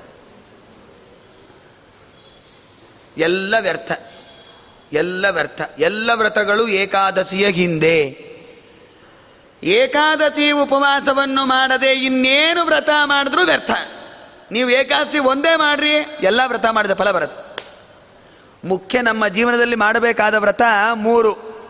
ಮೂರು ನೀವು ಬೀಷ್ಟ ಪಂಚಕ ವ್ರತ ಮಾಡದೆ ಹೋದು ನಡೆಯುತ್ತೆ. ಬೀಷ್ಟ ಪಂಚಕ ವ್ರತ ಮಾಡಿದರೆ ಪುಣ್ಯ ಇದೆ, ಬಿಟ್ಟರೆ ಪಾಪ ಇಲ್ಲ. ಬೀಷ್ಟ ಪಂಚಕ ವ್ರತ ಬಿಟ್ಟರೆ ಪ್ರತ್ಯವಾಯ ಇಲ್ಲ, ಮಾಡಿದರೆ ಪುಣ್ಯ ಇದೆ. ಮಾಡಲೇಬೇಕಾದ ವ್ರತಗಳು ಮೂರು. ಒಂದು ಏಕಾದಶಿ ವ್ರತ, ಇನ್ನೊಂದು ವಿಷ್ಣು ಪಂಚಕ ವ್ರತ, ಇನ್ನೊಂದು ಚಾತುರ್ಮಾಸ್ಯ ವ್ರತ. ಈ ಮೂರು ಜೀವನ ಪರ್ಯಂತ ಮಾಡಲಿಕ್ಕೇ ಬೇಕು. ಇದರೊಳಗೇನು ಕನ್ಸೆಷನ್ ಇಲ್ಲ. ಎಂಟನೇ ವಯಸ್ಸಿನಿಂದ ಎಂಬತ್ತನೇ ವಯಸ್ಸು ತನಕ ಪ್ರತಿಯೊಬ್ಬರು ಮಾಡಲಿಕ್ಕೆ ಬೇಕು. ಆದರೆ ಅನಾರೋಗ್ಯ ಇತ್ತು ಅಂದರೆ ಬಿಡ್ಬೋದು. ಆರೋಗ್ಯವಾಗಿದ್ದಾಗೂ ನಾವು ವ್ರತ ಬಿಡ್ತೀವಂದರೆ ದೇವರು ಕೇಳಲ್ಲ. ಏಕಾದಶಿಯ ಮಾಡದವನ ವ್ರತವು ಯಾತಕೆ, ಲೋಕವಾರ್ತೆ ಬಿಡದವನ ಜಪವು ಯಾತಕೆ. ಜಪ ಮಾಡ್ಬೇಕಾದ್ರೆ ಮಾತಾಡ್ತಾ ಇರ್ತಾರೆ ಕೆಲವು ಜನ. ಏನಪ್ಪ ಆರಾಮ, ಯಾವ ಬಂದ್ರಿ, ಏನು ಸಮಾಚಾರ? ಜಪ ಮಾಡ್ಬೇಕಾದ್ರೆ ಮಾತಾಡಬಾರ್ದು. ದೇವರನ್ನ ಧ್ಯಾನ ಮಾಡ್ತಾ ಇರ್ತೀವಿ, ಮಾತಾಡಿ ಏನು ಪ್ರಯೋಜನ ರೀ? ಸಾಕಿದವನ ಕೊಲ್ಲುವಂತ ಬಂಟನ್ಯಾತಕೆ. ಸಾಕಿದವರನ್ನು ಕೊಲ್ಲುವವನ ಬಂಟ, ಅವನು ಬದುಕಿದ್ದೇನ್ರಿ? ವ್ಯರ್ಥ. ಅವನು ನಾವೆಲ್ಲ ಕೊಲ್ತಾ ಇದ್ದೀವಿ ಅಂತ, ನಾವೇನು ಕೊಲ್ತಾ ಇಲ್ಲ ಅಂತ ಇಟ್ಕೊಳ್ರಿ. ದೇವರು ಸರ್ವೋತ್ತಮ. ದೇವರ ಬಗ್ಗೆ ಸರಿಯಾದ ಜ್ಞಾನ ಮಾಡ್ಕೊಳ್ಳದೆ ಹೋದರೆ ದೇವರನ್ನ ಕೊಂದಂಗೆ. ತಂದೆ ತಾಯಿಗಳ ಬಗ್ಗೆ ಸರಿಯಾಗಿ ಜ್ಞಾನ ಮಾಡ್ಕೊಳ್ಳದೆ ಹೋದರೆ ಮಗ ತಂದೆ ತಾಯಿನ ಕೊಂದಂಗೆ, ಹೌದೋ ಇಲ್ಲೋ? ಅಂತಾರಲ್ಲ ತಂದೆ ತಾಯಿ, ಏನೋ ನಮ್ಮ ಬಗ್ಗೆ ಸರಿಯಾಗಿ ತಿಳುವಳಿಕೆನೇ ಇಲ್ವಲ್ಲೋ, ನಮ್ಮನ್ನು ಕೊಂದಂಗೆ ಆಯ್ತಲ್ಲೋ ನೀನು ಅಂತಾರೋ ಇಲ್ಲೋ? ತಂದೆ ತಾಯಿಗಳ ಬಗ್ಗೆ ಸರಿಯಾದ ಜ್ಞಾನ ಇಲ್ಲದೆ ಹೋದರೆ ಮಗ ಹೇಗೆ ತಂದೆ ತಾಯಿನ ಕೊಂದಂತೆ ಆಗುತ್ತದೆಯೋ ಹಾಗೆ ದೇವರ ಬಗ್ಗೆ ದೇವತೆಗಳ ಬಗ್ಗೆ ಸರಿಯಾದ ಜ್ಞಾನ ಮಾಡಿಕೊಳ್ಳದೆ ಹೋದರೆ ತಾರತಮ್ಯ ಜ್ಞಾನ, ಅದು ದೇವತೆಗಳನ್ನು ದೇವರನ್ನು ಕೊಂದಾಗೆ. ಅದರಿಂದ ಎಚ್ಚರಿಕೆಯಿಂದ ಇರಬೇಕು. ಆ ಚೆನ್ನಾಗಿ ಆ ವಿಷಯವನ್ನು ತಿಳಿಸಿಕೊಟ್ಟು ನಮ್ಮ ಮಧ್ವಾಚಾರ್ಯ ಒಬ್ಬರೇ, ಸಾಕಿದವನ ಕೊಲ್ಲುವಂತ ಬಂಟನ್ಯಾತಕೆ, ಏಕಮನಸು ಇಲ್ಲದವನ ನಡತೆಯಾತಕೆ. ಕ್ಯಾರೆಕ್ಟರು, ನಡತೆ ಅದಿರಬೇಕು ಅಂದರೆ ಏಕಚಿತ್ತನಾಗಿರಬೇಕು. ಭಾಷೆ ಬದ್ಧ ಇಲ್ಲದವನ ಮಾತು ಯಾತಕೆ. ಒಳ್ಳೆ ಭಾಷಾವನ್ನು ತಿಳ್ಕೊಳ್ಳದೆ ಇರೋ ವ್ಯಕ್ತಿ ಅವನು ಏನು ಮಾತಾಡ್ದು ಏನು ವ್ಯರ್ಥ. ಯಾವ ಭಾಷೆನೂ ಸರಿಯಾಗಿ ಗೊತ್ತಿರೋದಿಲ್ಲ ಅಂಥ ವ್ಯಕ್ತಿ ಮಾತಾಡಿದ್ರೆ ಏನೂ ಅರ್ಥ ಆಗೋದಿಲ್ಲ. ಯಾವುದೋ ಒಂದು ಭಾಷೆಯನ್ನು ಚೆನ್ನಾಗಿ ತಿಳ್ಕೊಂಡಿರ್ಬೇಕು. ಕಾಸು ಹಣಕ್ಕೆ ಬಡದಾಡುವವನ ಜನುಮ ವ್ಯಾತಕೆ. ದುಡ್ಡಿಗೋಸ್ಕರ ಹೊಡೆದಾಡ್ತಾ ಇರ್ತಾರೆ ಕೆಲವು ಜನ ತಂದೆ ತಾಯಿಗಳ ಹತ್ರ. ಹಾಗೆಂದು ಮಾಡಬಾರ್ದು. ರಾಮನ ಪಟ್ಟಾಭಿಷೇಕ ಆದಮೇಲೆ ರಾಮ ಅಂದ, ಲಕ್ಷ್ಮಣ ಯುವರಾಜ್ಯದಲ್ಲಿ ಪಟ್ಟಾಭಿಷೇಕನ, ಪಟ್ಟಾಭಿಷಿಕ್ತನಾಗಪ್ಪ ಅಂತ ಲಕ್ಷ್ಮಣನನ್ನು ಕೇಳಿದ್ರೆ ಲಕ್ಷ್ಮಣ ಏನನ್ಬೇಕು? ನಮಾಂ ಭವತ್ಪಾದ ನಿಷೇವಣೈಕ ಸ್ಪೃಹಂ ತದನ್ಯತ್ರ ನಿಯೋಕ್ತು ಮರ್ಗಸಿ. ಲಕ್ಷ್ಮಣ ಅಂತಾನೆ. ನೋಡ್ರಿ ಅಣ್ಣ ತಮ್ಮಂದ್ರೆ ಹೇಗಿರಬೇಕು. ಲಕ್ಷ್ಮಣ ಅಂದ, ಅಣ್ಣ ನಿನ್ನ ಪಾದಾರವಿಂದಗಳಲ್ಲಿ ಭಕ್ತಿ, ನಿನ್ನ ಸೇವಾವನ್ನು ಬಿಟ್ಟರೆ ನಂಗೆ ಈ ರಾಜ್ಯನೇ ಬೇಡ. ಯುವರಾಜ್ಯದಲ್ಲಿ ಬೇಕಾದ್ರೆ ಭರತನನ್ನು ಕೊಡಿಸು. ಭರತ ಯುವರಾಜ್ಯದಲ್ಲಿ ಪಟ್ಟಾಭಿಷೇಕ ಮಾಡ್ಕೋಪ್ಪ. ಭರತ ಅಂದ, ಅಣ್ಣ ನಿನ್ನ ಸೇವಾ ಬಿಟ್ಟರೆ ನಂಗೇನು ಬೇಡ. ಶತ್ರುಘ್ನ, ನಂಗೂ ಬೇಡ. ಇನ್ನು ಯಾರು ತಗೋಬೇಕು? ಪಕ್ಕದ ಮನೆಯವ್ರು ತಗೋಬೇಕಾ? ಎಂಥ ತಮ್ಮಂದ್ರು ನೋಡ್ರಿ, ಏನು ಸಂಸ್ಕಾರ ನೋಡ್ರಿ. ಆಸ್ತಿಗೋಸ್ಕರ ಜಗಳಾಡುವ ಈ ಜಗತ್ತಿಗೆ ಒಂದು ದೊಡ್ಡ ತತ್ವವನ್ನು ತಿಳಿಸಿಕೊಟ್ಟ ಲಕ್ಷ್ಮಣ, ಭರತ, ಶತ್ರುಘ್ನರು ಎಂಥವರು. ರಾಜ್ಯವನ್ನು ತಮ್ಮಂದಿರಿಗೆ ಎತ್ತಿ ಕೊಡತಕ್ಕಂಥ ರಾಮ ಎಂಥವನು. ಸಾಧನೆ ಮುಗೀತಾ?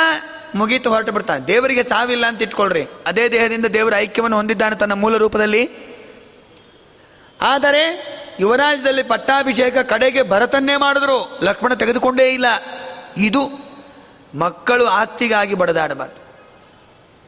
ದೇವರು ಕೊಡ್ತಾನೆ. ದೇವರ ಅನುಗ್ರಹ ಇತ್ತು ಅಂದರೆ ಎಲ್ಲಿದ್ರೂ ಬರುತ್ತೆ. ತಂದೆ ತಾಯಿಗಳ ಸೇವಾ ಬದುಕಿದ್ದಾಗ, ಸತ್ತ ಮೇಲೆ ಶ್ರಾದ್ದಾದಿಗಳನ್ನು ಚೆನ್ನಾಗಿ ಮಾಡ್ರಿ. ದೇವರು ಸಂಪತ್ತನ್ನು ಸುರಿತಾನೆ ನಿಮಗೆ, ಎಲ್ಲಿಂದೋ ಬರುತ್ತೆ ನಿಮಗೆ. ಆದ್ದರಿಂದ ಚೆನ್ನಾಗಿ ಸೇವಾ ಮಾಡಬೇಕು. ಲೇಸುಗೊಲ್ಲೆ ನೋಡದಂತ ಗೆಳೆಯ ನ್ಯಾತಕೆ. ಕಟ್ಟ ಚುಕ್ಕಗಳನ್ನು ಅರಿಯದೇ ಇರೋ ಸ್ನೇಹಿತ ಇದ್ರೆಟ್ಟು ಬಿಟ್ರೆಟ್ಟು. ಆಸೆಯನ್ನು ಬಿಡದವನ ಸನ್ಯಾಸ ವ್ಯಾತಕೆ. ಸನ್ಯಾಸ ಆಶ್ರಮ ತೊಗೊಂಡ್ರು ಆಸೆ ಬಿಟ್ಟಿರೋದಿಲ್ಲ ಅಂಥವ್ರು ಸನ್ಯಾಸ ತೊಗೊಂಡು ಏನು ಮಾಡಬೇಕು ಅಂತಾರೆ. ಬರೀ ಕಾವಿ ಶಾಡಿ ಉಟ್ಕೊಂಡ್ಬಿಟ್ರೆ ಆಗೋಯ್ತಾ? ತಪ್ತ ಮುದ್ರ ಇಲ್ಲದವನ ಜನ್ಮ ವ್ಯಾತಕೆ. ತಪ್ತ ಮುದ್ರಾ ಧಾರಣ ಮಾಡ್ಕೋಬೇಕು ವರ್ಷಕ್ಕೊಮ್ಮೆ ಅವರವ್ರ ಗುರುಗಳಿಂದ. ಶಂಖಚಕ್ರ ಇವೆರಡನ್ನು ಕೂಡ ಕಾಯಿಸಿ ನೀವೆಲ್ಲ ಪ್ರತಿಮೆ ಕಾರಿಸಿ ನಮ್ಮ ಮಠದಲ್ಲಿ ನಮ್ಮ ಸ್ವಾಮಿಗಳು ಕೊಡ್ತಾರೆ. ಎಲ್ಲ ಮಾಧ್ಯಮ ಮಠದ ಪೀಠಾಧಿಪತಿಗಳು ಅವರವರ ಮಠದ ಶಿಷ್ಯರಿಗೆ ತಪ್ತ ಮುದ್ರಾ ಧಾರಣವನ್ನು ಮಾಡೋದು ನೀವೆಲ್ಲ ನೋಡಿದ್ದೀರಿ. ವರ್ಷಕ್ಕೊಮ್ಮೆ ತಪ್ತ ಮುದ್ರಾ ಧಾರಣ ಮಾಡಿಕೊಳ್ಳಿಕ್ಕೆ ಬೇಕು. ಅತಪ್ತ ತನೂರ್ನ ತದಾಮೋ ಅಷ್ಟುತೆ. ಇಲ್ದೇರೆ ಪಾಪಗಳ ಪರಿಹಾರ ಆಗೋದಿಲ್ಲ. ಗುಪ್ತದಲ್ಲಿ ನಡೆಯ ದಿಪ್ಪ ದಾಸನ್ಯಾತಕೆ. ಆಪ್ತ ಬಂಧು ವಿಜಯ ವಿಠಲನ ಕೃಪ್ತ ಮೀರಿ ನಡೆಯದವಗೆ ನರಕ ವ್ಯಾತಕೆ.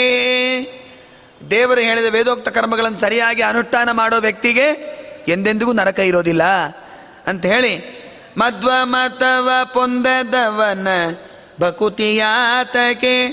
ಊರ್ಧ್ವ ಪುಂಡ್ರ ತಿದ್ದದವನ ಕರ್ಮ ವ್ಯಾತಕೆ ಅಂಥೇಳಿ ವಿಜಯದಾಸರು ಈ ಪದ್ಯ ತಿಳಿಸಿಕೊಟ್ಟಿದ್ದಾರೆ. ಇದರಿಂದ ನಮ್ಮ ಜೀವನದ ಪ್ರತಿಯೊಂದು ಸಂದೇಶಗಳನ್ನು ಕೂಡ ಪದ್ಯದಲ್ಲಿ ಅಡಿಗೆ ಕೊಟ್ಟಿದ್ದಾರೆ. ಅಷ್ಟೇ ಅಲ್ಲದೆ ವಿಜಯದಾಸರು ತಮ್ಮ ಸಾಕು ಮಕ್ಕಳಾಗಿರ್ತಕ್ಕಂಥ ಮೋಹನದಾಸರಿಗೆ ಒಂದು ದಿವಸ ಅಪಮೃತ್ಯು ಬಂದಿತ್ತು. ಅಪಮೃತ್ಯು ಅಂದರೆ ಏನು ಗೊತ್ತಾ? ಇದ್ದಕ್ಕಿದ್ದಂಗೆ ಸತ್ತೋಗೋದು. ಈ ಅಪಮೃತ್ಯು ಪರಿಹಾರ ಮಾಡಿಕೊಂಬೋದು ಬಹಳ ಕಷ್ಟ. ಆದರೆ ವಿಜಯದಾಸರ ತಪಶಕ್ತಿ, ಅಣಿಮಾದಿ ಅಟ್ಟೈಶ್ವರ್ಯಗಳ ಸಂಪತ್ತು ವಿಜಯದಾಸರಿಗಿತ್ತು.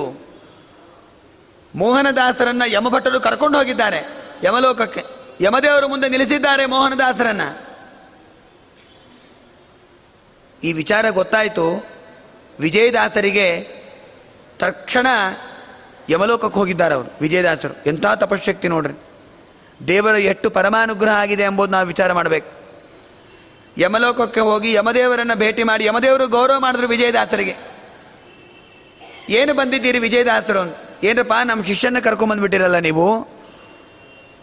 ಯಾಕೆ ಸ್ವಾಮಿ? ಹೌದು, ನಿಮ್ಮ ಭಟರು ಕರ್ಕೊಂಬಂದುಬಿಟ್ಟಾರೆ ನಮ್ಮ ಶಿಷ್ಯನ. ಇನ್ನೂ ಅವ್ರ ಆಯುಷ್ಯ ಮುಗಿದಿಲ್ಲ. ನಿಮಗೇನು ಗೊತ್ತಾಯಿತು? ಪಟ್ಟಿ ತೆಗೆದು ನೋಡ್ರಿ. ನನಗೆ ಗೊತ್ತಾಯಿತು. ನನಗೆ ಅವ್ರ ದಿನ ಆಯುಷ್ಯಿದೆ. ನನಗೆ ಗೊತ್ತು, ನಮ್ಮ ಗುರುಗಳು ಹೇಳಿದ್ದಾರೆ, ನನಗೆ ದೇವರು ಸೂಚನಾ ಮಾಡಿದ್ದಾನೆ. ರಾಮೇಶ್ವರದಿಂದ ಬರ್ತಾ ಇದ್ದೀನಿ ನಾನು, ಅಲ್ಲಿಂದೇ ಬರ್ತಾ ಇದ್ದೀನಿ. ರುದ್ರದೇವರು ಹೇಳಿದ್ದಾರೆ ನನಗೆ, ಅವ್ರ ಆಯುಷ್ಯನ ಮುಗಿದಿಲ್ಲ, ನೀವು ಹಾಗೆ ಕರ್ಕೊಂಬಂದುಬಿಟ್ಟಿರಿ. ತೆಗೆದು ನೋಡ್ತಾರೆ ಅವರ ಪಟ್ಟಿಯನ್ನು, ಇನ್ನೂ ಆಯುಷ್ಯ ಮುಗಿದಿಲ್ಲ. ಯಮದೇವರಿಗೆ ಕೋಪ ಬಂತು ಯಮಭಟ್ಟರ ಮೇಲೆ. ಯಾಕ್ರೋ, ಹೇಳದೆ ಕೇಳದೆ ವಿಚಾರ ಮಾಡದೆ ಕರ್ಕೊಂಬಂದುಬಿಟ್ರಲ್ಲ, ಕ್ಷಮಾ ಮಾಡಿರಿ ಸ್ವಾಮಿ. ಇವ್ರಿಗೂ ಮೋಹನ್ ದಾಸರು, ಇನ್ನೊಬ್ಬ ಮೋಹನಪ್ಪ ಅಂತ ಒಬ್ಬನಿದ್ದಾನೆ, ಇಬ್ಬರಿಗೂ ಮೋಹನಪ್ಪ ಮೋಹನಪ್ಪ ಅಂತ ಕರಿತಾ ಇದ್ರು. ಹೆಸರು ವ್ಯತ್ಯಾಸ ಆಗಿ ಇವ್ರನ್ನ ಕರ್ಕೊಂಬಂದುಬಿಟ್ಟು ಕ್ಷಮಾ ಮಾಡ್ರಿ. ಯಮದೇವರು ವಿಜಯದಾಸರಿಗೆ ಅನುಗ್ರಹವನ್ನು ಮಾಡಿ ಮತ್ತೆ ಕೊಟ್ಟು ಕಳಿಸ್ತಾರೆ. ಯಮದೇವರ ಅಂತರ್ಯಾಮಿಯಾದ ರಾಮದೇವರನ್ನು ವಿಜಯದಾಸರು ಮೋಹನದಾಸರಿಗೆ ಪ್ರತ್ಯಕ್ಷವಾಗಿ ತೋರಿಸ್ತಾರೆ.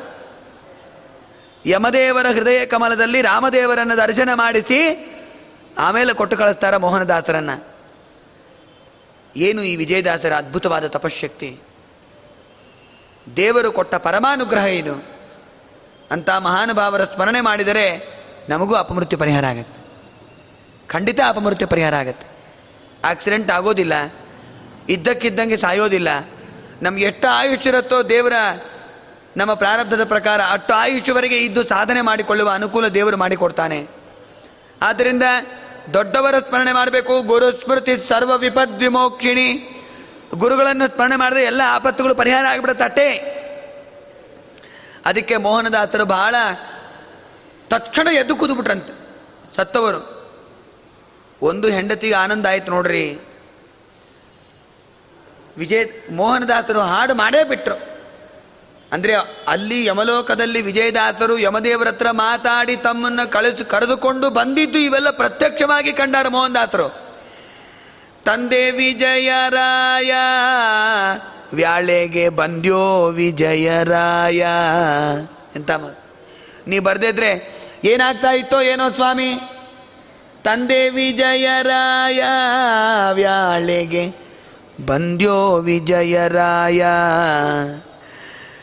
ಹಿಂದೆ ಸುಜನ್ಮವು ಮುಂದೆ ಸುಜನ್ಮವು ಒಂದು ತಿಳಿಯದೆಂದೆಂದೆಂದಿಗೂ ಎನ್ನಯ ತಂದೆ ವಿಜಯರಾಯ ವ್ಯಾಳೆಗೆ ಬಂದ್ಯೋ ವಿಜಯರಾಯ. ಸೂರ್ಯನ ಸುತನಂತೆ ಅಲ್ಲಿ ಮಹಾಶೌರ್ಯ ದೂತರಂತೆ, ಕಾರ್ಯ ಕಾರ್ಯವೂ ತಿಳಿಯದೆ ನಿನ್ನ ಪರಿಚರ್ಯನ ಎಳೆತರೆ ಬಾರ್ಯೋಳು ಮೊರೆಯಿಡೆ ತಂದೆ ವಿಜಯರಾಯ. ಹೆಂಡತಿ ಅಳ್ತಾ ಇದ್ರೆ ತತ್ಕ್ಷಣ ಆ ಮೊರೆ ಕೇಳಿ ಓಡೋಡಿ ಬಂದ್ಯಪ್ಪ ಯಮಲೋಕಕ್ಕೆ ನೀನು, ಕಾರ್ಯ ಕಾರ್ಯವು ತಿಳಿಯದೆ ನಿನ್ನ ಪರಿಚಾರ್ಯನ ಸೇವಕನು ಅಂತ ಅರ್ಥ, ಪರಿಚಾರ್ಯ ಅಂದರೆ ಎಳತರೆ ಬಾರ್ಯಳು ಮೊರೆಯಿಡೆ ತಂದೆ ಬಂದ್ಯೋ ವಿಜಯರಾಯ. ಅದೇ ಧೈರ್ಯ ನೋಡಿ ಸುದತಿತ ಹೃದಯ ಬದ್ಧ ಮಾಡಿ ಮಧುಸೂದನನೇ ಮೊದತೀರ್ಥರೆಂದು ಒದರಿದರೋಳ್ ವಿಜಯರಾಯರೆಂದು. ನಿನ್ನ ಸ್ಮರಣೆ ಮಾಡಿದ ತಕ್ಷಣ ಬಂದ್ಯಪ್ಪ, ನೀನು ಬಂದು ಸಂರಕ್ಷಣೆ ಮಾಡಿದ್ಯಪ್ಪ ನನ್ನ. ಕರಗಳನ್ನೇ ಕಟ್ಟಿ ಎಳೆಯುತ್ತಿರೆ ದೊರೆಗಳನ್ನೇ ಮುಟ್ಟಿ, ಸಿರಿಮೋಹನ ವಿಠಲನ ಪದವ ತೋರಿ ಧರಿಗೆ ತಂದು ಬಿಟ್ಟೆ ಕರುಣಾಳುವೆಯನ್ನ ತಂದೆ ತಂದೆ ವಿಜಯರಾಯ. ವ್ಯಾಳೆಗೆ ಬಂದ್ಯೋ ವಿಜಯರಾಯ. ಮೋಹನ್ ದಾಸರಂತಾರೆ, ಸಕಾಲಕ್ಕೆ ಬಂದು ಅಪಮೃತ್ಯು ಪರಿಹಾರ ಮಾಡಿದ್ಯಪ್ಪ. ಅವರ ಶಿಷ್ಯರಲ್ವೇ ವಿಜಯದಾಸರ ಶಿಷ್ಯರು ಆ ಮೋಹನದಾಸರು. ಎಂಥ ತಪಸ್ವಿಗಳು. ಇವರೆಲ್ಲ ಚರಿತ್ರೆಯನ್ನು ನೋಡೋದ್ರಿಂದ ನಮಗೇನು ಗೊತ್ತಾಗತ್ತೆ? ಅಪಮೃತ್ಯು ಪರಿಹಾರ ಆಗತ್ತೆ. ಇದು ಎಲ್ಲಿದು ಗೊ ಯಾಕೆ ವಿಜಯದಾಸರಿಗೆ ಈ ಶಕ್ತಿ ಬಂತು? ಒಮ್ಮೆ ವಿಚಾರ ಮಾಡಿ ನೋಡ್ರಿ, ಒಮ್ಮೆ ವಿಚಾರ ಮಾಡ್ರಿ. ದೇವರ ಪರಮಾನುಗ್ರಹ ಒಂದು ಕಡೆ ವಿಜಯದಾಸರಿಗಾದರೆ, ಎರಡನೇದು ಮನೆಗಳಿಗೆ ಬಂದ ಅತಿಥಿಯ ಅಭ್ಯಾಗತರಿಗೆ ಚೆನ್ನಾಗಿ ಸತ್ಕಾರವನ್ನು ಮಾಡ್ತಾ ಇದ್ರು ವಿಜಯದಾಸರು.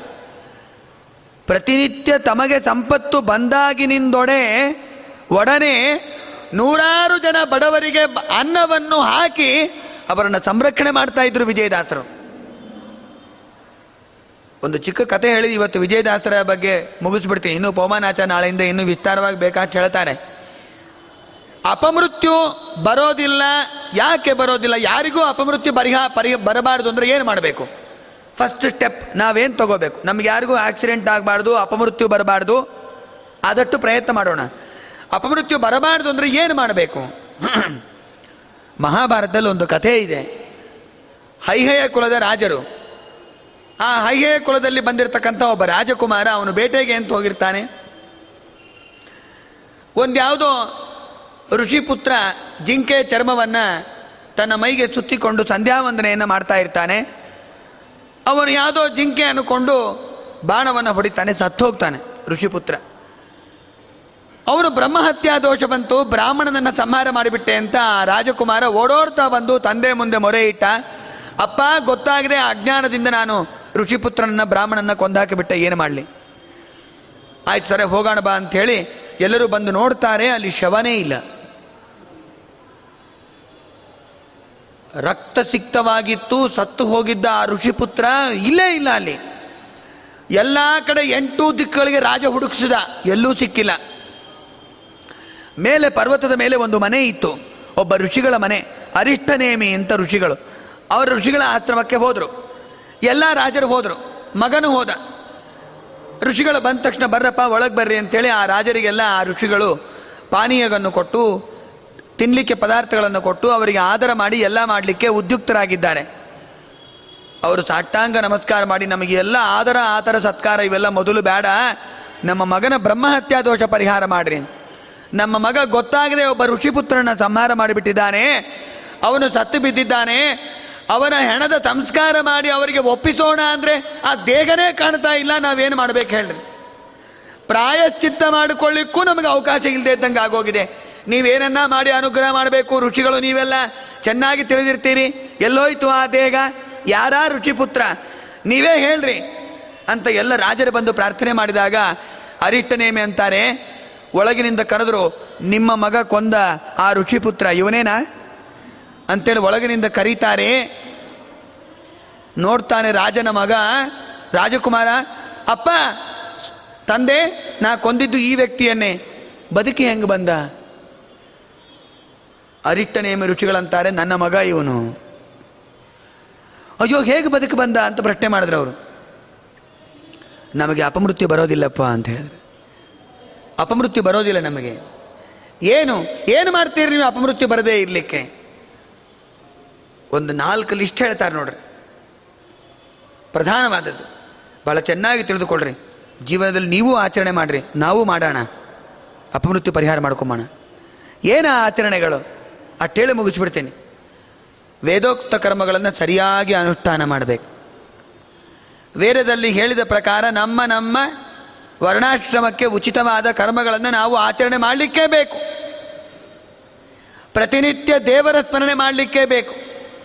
ಅವರಂತಾರೆ ಋಷಿಗಳು, ಅತಿಥೀನ್ ಅನ್ನಪಾನೇನ ಭೃತ್ಯಾನ್ ಅತ್ಯಜನೇನ ಚ ಸಂಭೋಜ್ಯ ಚೇತಮಟ್ನೀಮಃ ತಸ್ಮಾತ್ ಮೃತ್ಯು ಭಯಂ ನನಃ ಅಂತಾರೆ ಅರಿಷ್ಟನೇಮಿ ಋಷಿಗಳು.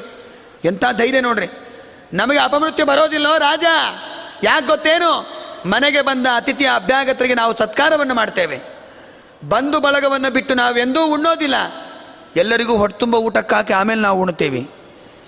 ಮನೆಗೆ ಬ್ರಾಹ್ಮಣರು ಬಂದಾಗ ಅವರು ತಿಂದು ಉಂಡು ಉಳಿದಾದ್ಮೇಲೆ ನಾವು ತಿಂತೇವೆ, ಮಕ್ಕಳನ್ನು ಊಟ ಮಾಡಿಸಿ ಆಮೇಲೆ ನಾವು ಊಟ ಮಾಡ್ತೇವೆ. ನೋಡ್ರಿ, ಮಕ್ಕಳು ಬಿಟ್ಟು ಊಟ ಮಾಡೋಂಗಿಲ್ಲ, ಮಕ್ಕಳಿಗೆ ಊಟವನ್ನು ಮಾಡಿಸಿ ನಾವು ಊಟ ಮಾಡ್ತೇವೆ. ಯಾರನ್ನ ದಾರಿ ಹೋಗಕರಿಗೆ ಕಷ್ಟ ಆಯಿತು ಅಂದರೆ ಅವರ ದುಃಖಗಳನ್ನು ವಿಚಾರ ಮಾಡಿ ಪರಿಹಾರ ಮಾಡ್ತೇವೆ. ವೇದೋಕ್ತ ಕರ್ಮಗಳನ್ನು ಅನುಷ್ಠಾನ ಮಾಡ್ತೇವೆ. ತಂದೆ ತಾಯಿಗಳ ಸೇವಾವನ್ನು ಮಾಡ್ತೇವೆ. ಎಲ್ಲರ ಯೋಗಕ್ಷೇಮವನ್ನು ವಿಚಾರ ಮಾಡ್ತೇವೆ. ಯಾರಿಗೂ ಒಂದು ಕೆಡು ಮಾತು ಬಯೋ ಬಯೋದಿಲ್ಲ, ಯಾರಿಗೂ ಕೆಡು ಬಯಸೋದಿಲ್ಲ, ಯಾರಿಗೂ ತೊಂದರೆಯನ್ನು ಕೊಡೋದಿಲ್ಲ, ಮಾನಸಿಕವಾಗಿ ದೈಹಿಕವಾಗಿ ಇನ್ನೊಬ್ಬರಿಗೆ ಕಷ್ಟವನ್ನು ಕೊಡೋದಿಲ್ಲ. ಪ್ರತಿನಿತ್ಯ ಅಗ್ನಿಹೋತ್ರವನ್ನು ಮಾಡ್ತೇವೆ, ಪ್ರತಿನಿತ್ಯ ಅಗ್ನಿಕಾರ್ಯವನ್ನು ಮಾಡ್ತೇವೆ, ಪ್ರತಿನಿತ್ಯ ಅಗ್ನಿಗೆ ಆಹುತಿಯನ್ನು ಕೊಡ್ತೇವೆ, ಪ್ರತಿನಿತ್ಯ ದೇವತೆಗಳಿಗೆ ತರ್ಪಣವನ್ನು ಕೊಡ್ತೇವೆ, ದೇವತೆಗಳ ಸೇವೆಯನ್ನು ಮಾಡ್ತೇವೆ. ಆದ್ದರಿಂದ ಅಪಮೃತ್ಯು ನಮಗೆ ಬರೋದಿಲ್ಲ. ಹೀಗೆ ವೇದೋಕ್ತ ಕರ್ಮಗಳನ್ನು ಸರಿಯಾಗಿ ಅನುಷ್ಠಾನ ಮಾಡ್ತಾ ಇರೋದ್ರಿಂದ ನಮಗೆ ಯಾರಿಗೂ ಅಪಮೃತ್ಯು ಬರೋದಿಲ್ಲ ಅಂತ. ಅಷ್ಟೇ ಅಲ್ಲ, ನಾವು ಇನ್ನೊಬ್ಬರಿಗೆ ಅಪಮೃತ್ಯುವನ್ನು ಪರಿಹಾರ ಮಾಡುವ ಸಾಮರ್ಥ್ಯನೂ ನಮಗೆ ಬರುತ್ತೆ ಅಂತ ಹೇಳ್ತಾರೆ ಅರಿಷ್ಟನೇಮಿ ಋಷಿಗಳು. ಮಹಾಭಾರತದಲ್ಲಿ ವನಪರ್ವದಲ್ಲಿ ಈ ಕಥೆ ಬಂದಿದೆ. ಅದೇ ರೀತಿಯಾಗಿ ವಿಜಯದಾಸರು ಕೂಡ ಅಪಮೃತ್ಯುವನ್ನು ಪರಿಹಾರ ಮಾಡುವ ಸಾಮರ್ಥ್ಯ ಪಡೆದಿದ್ದು, ವೇದೋಕ್ತ ಕರ್ಮಗಳನ್ನು ಸರಿಯಾಗಿ ಚೂಚ ತಪ್ಪದೆ ಆಚರಣೆ ಮಾಡಿಕೊಂಡು ಬಂದಿದ್ದರಿಂದ ಆ ವಿಜಯದಾಸರಿಗೆ ದೇವರು ಆ ಅದ್ಭುತವಾದ ಶಕ್ತಿಯನ್ನು ಕೊಟ್ಟಿದ್ದಾನೆ. ಅದನ್ನು ಬಳಸಿ ಉತ್ತಮರಾದ ಮೋಹನದಾಸರನ್ನು ಜಗತ್ತಿಗೆ ಕೊಟ್ಟ ಮಹಾನುಭಾವರು ವಿಜಯದಾಸರು. ಅಂತಹ ವಿಜಯದಾಸರ ಅನುಗ್ರಹ ನಮ್ಮ ಮೇಲಾಗಲಿ. ಅವರ ಇನ್ನಿಷ್ಟು ಪದಪದ್ಯ ಸುಳಾದಿಗಳನ್ನು ಪ್ರತಿನಿತ್ಯ ನಾವು ಅಧ್ಯಯನ ಮಾಡಿ ಎಲ್ಲವನ್ನೂ ತಿಳಿದುಕೊಳ್ಳುವಂತೆ ನಮಗೆ ಬುದ್ಧಿ ಶಕ್ತಿಯನ್ನು ವಿಜಯದಾಸರು ಕೊಡಲಿ. ನಮಗೂ ಅಪಮೃತ್ಯು ಪರಿಹಾರ ಮಾಡಲಿ. ಅವರು ದೇವರ ದರ್ಶನ ಮಾಡಿದಂತೆ ನಮಗೂ ದೇವರ ದರ್ಶನ ಮಾಡಿಸಲಿ. ದೇವರ ಅನುಗ್ರಹವನ್ನು ಕೊಡಲಿ. ನಮಗೂ ಆನಂದ ಅನುಭವ ಆಗುವಂತೆ ಅನುಗ್ರಹ ಮಾಡಲಿ ಅಂತ ವಿಜಯದಾಸರನ್ನು ಪ್ರಾರ್ಥನೆ ಮಾಡ್ತಾ ನನ್ನ ಉಪನ್ಯಾಸ ಮಾಲಿಕೆಯನ್ನು ಮುಗಿಸ್ತಾ ಇದ್ದೇನೆ. ಶ್ರೀಕೃಷ್ಣಾರ್ಪಣಮಸ್ತು. ಅಜ್ಞಾನತಿಮಿರಚ್ಛೇದಂ ಬುದ್ಧಿಸಂಪತ್ಪ್ರದಾಯಕಂ ವಿಜ್ಞಾನಮೂಲಂ ಶಾಂತಂ ವಿಜಯಾಖ್ಯ ಗುರುಂ ಶ್ರೀಕೃಷ್ಣ.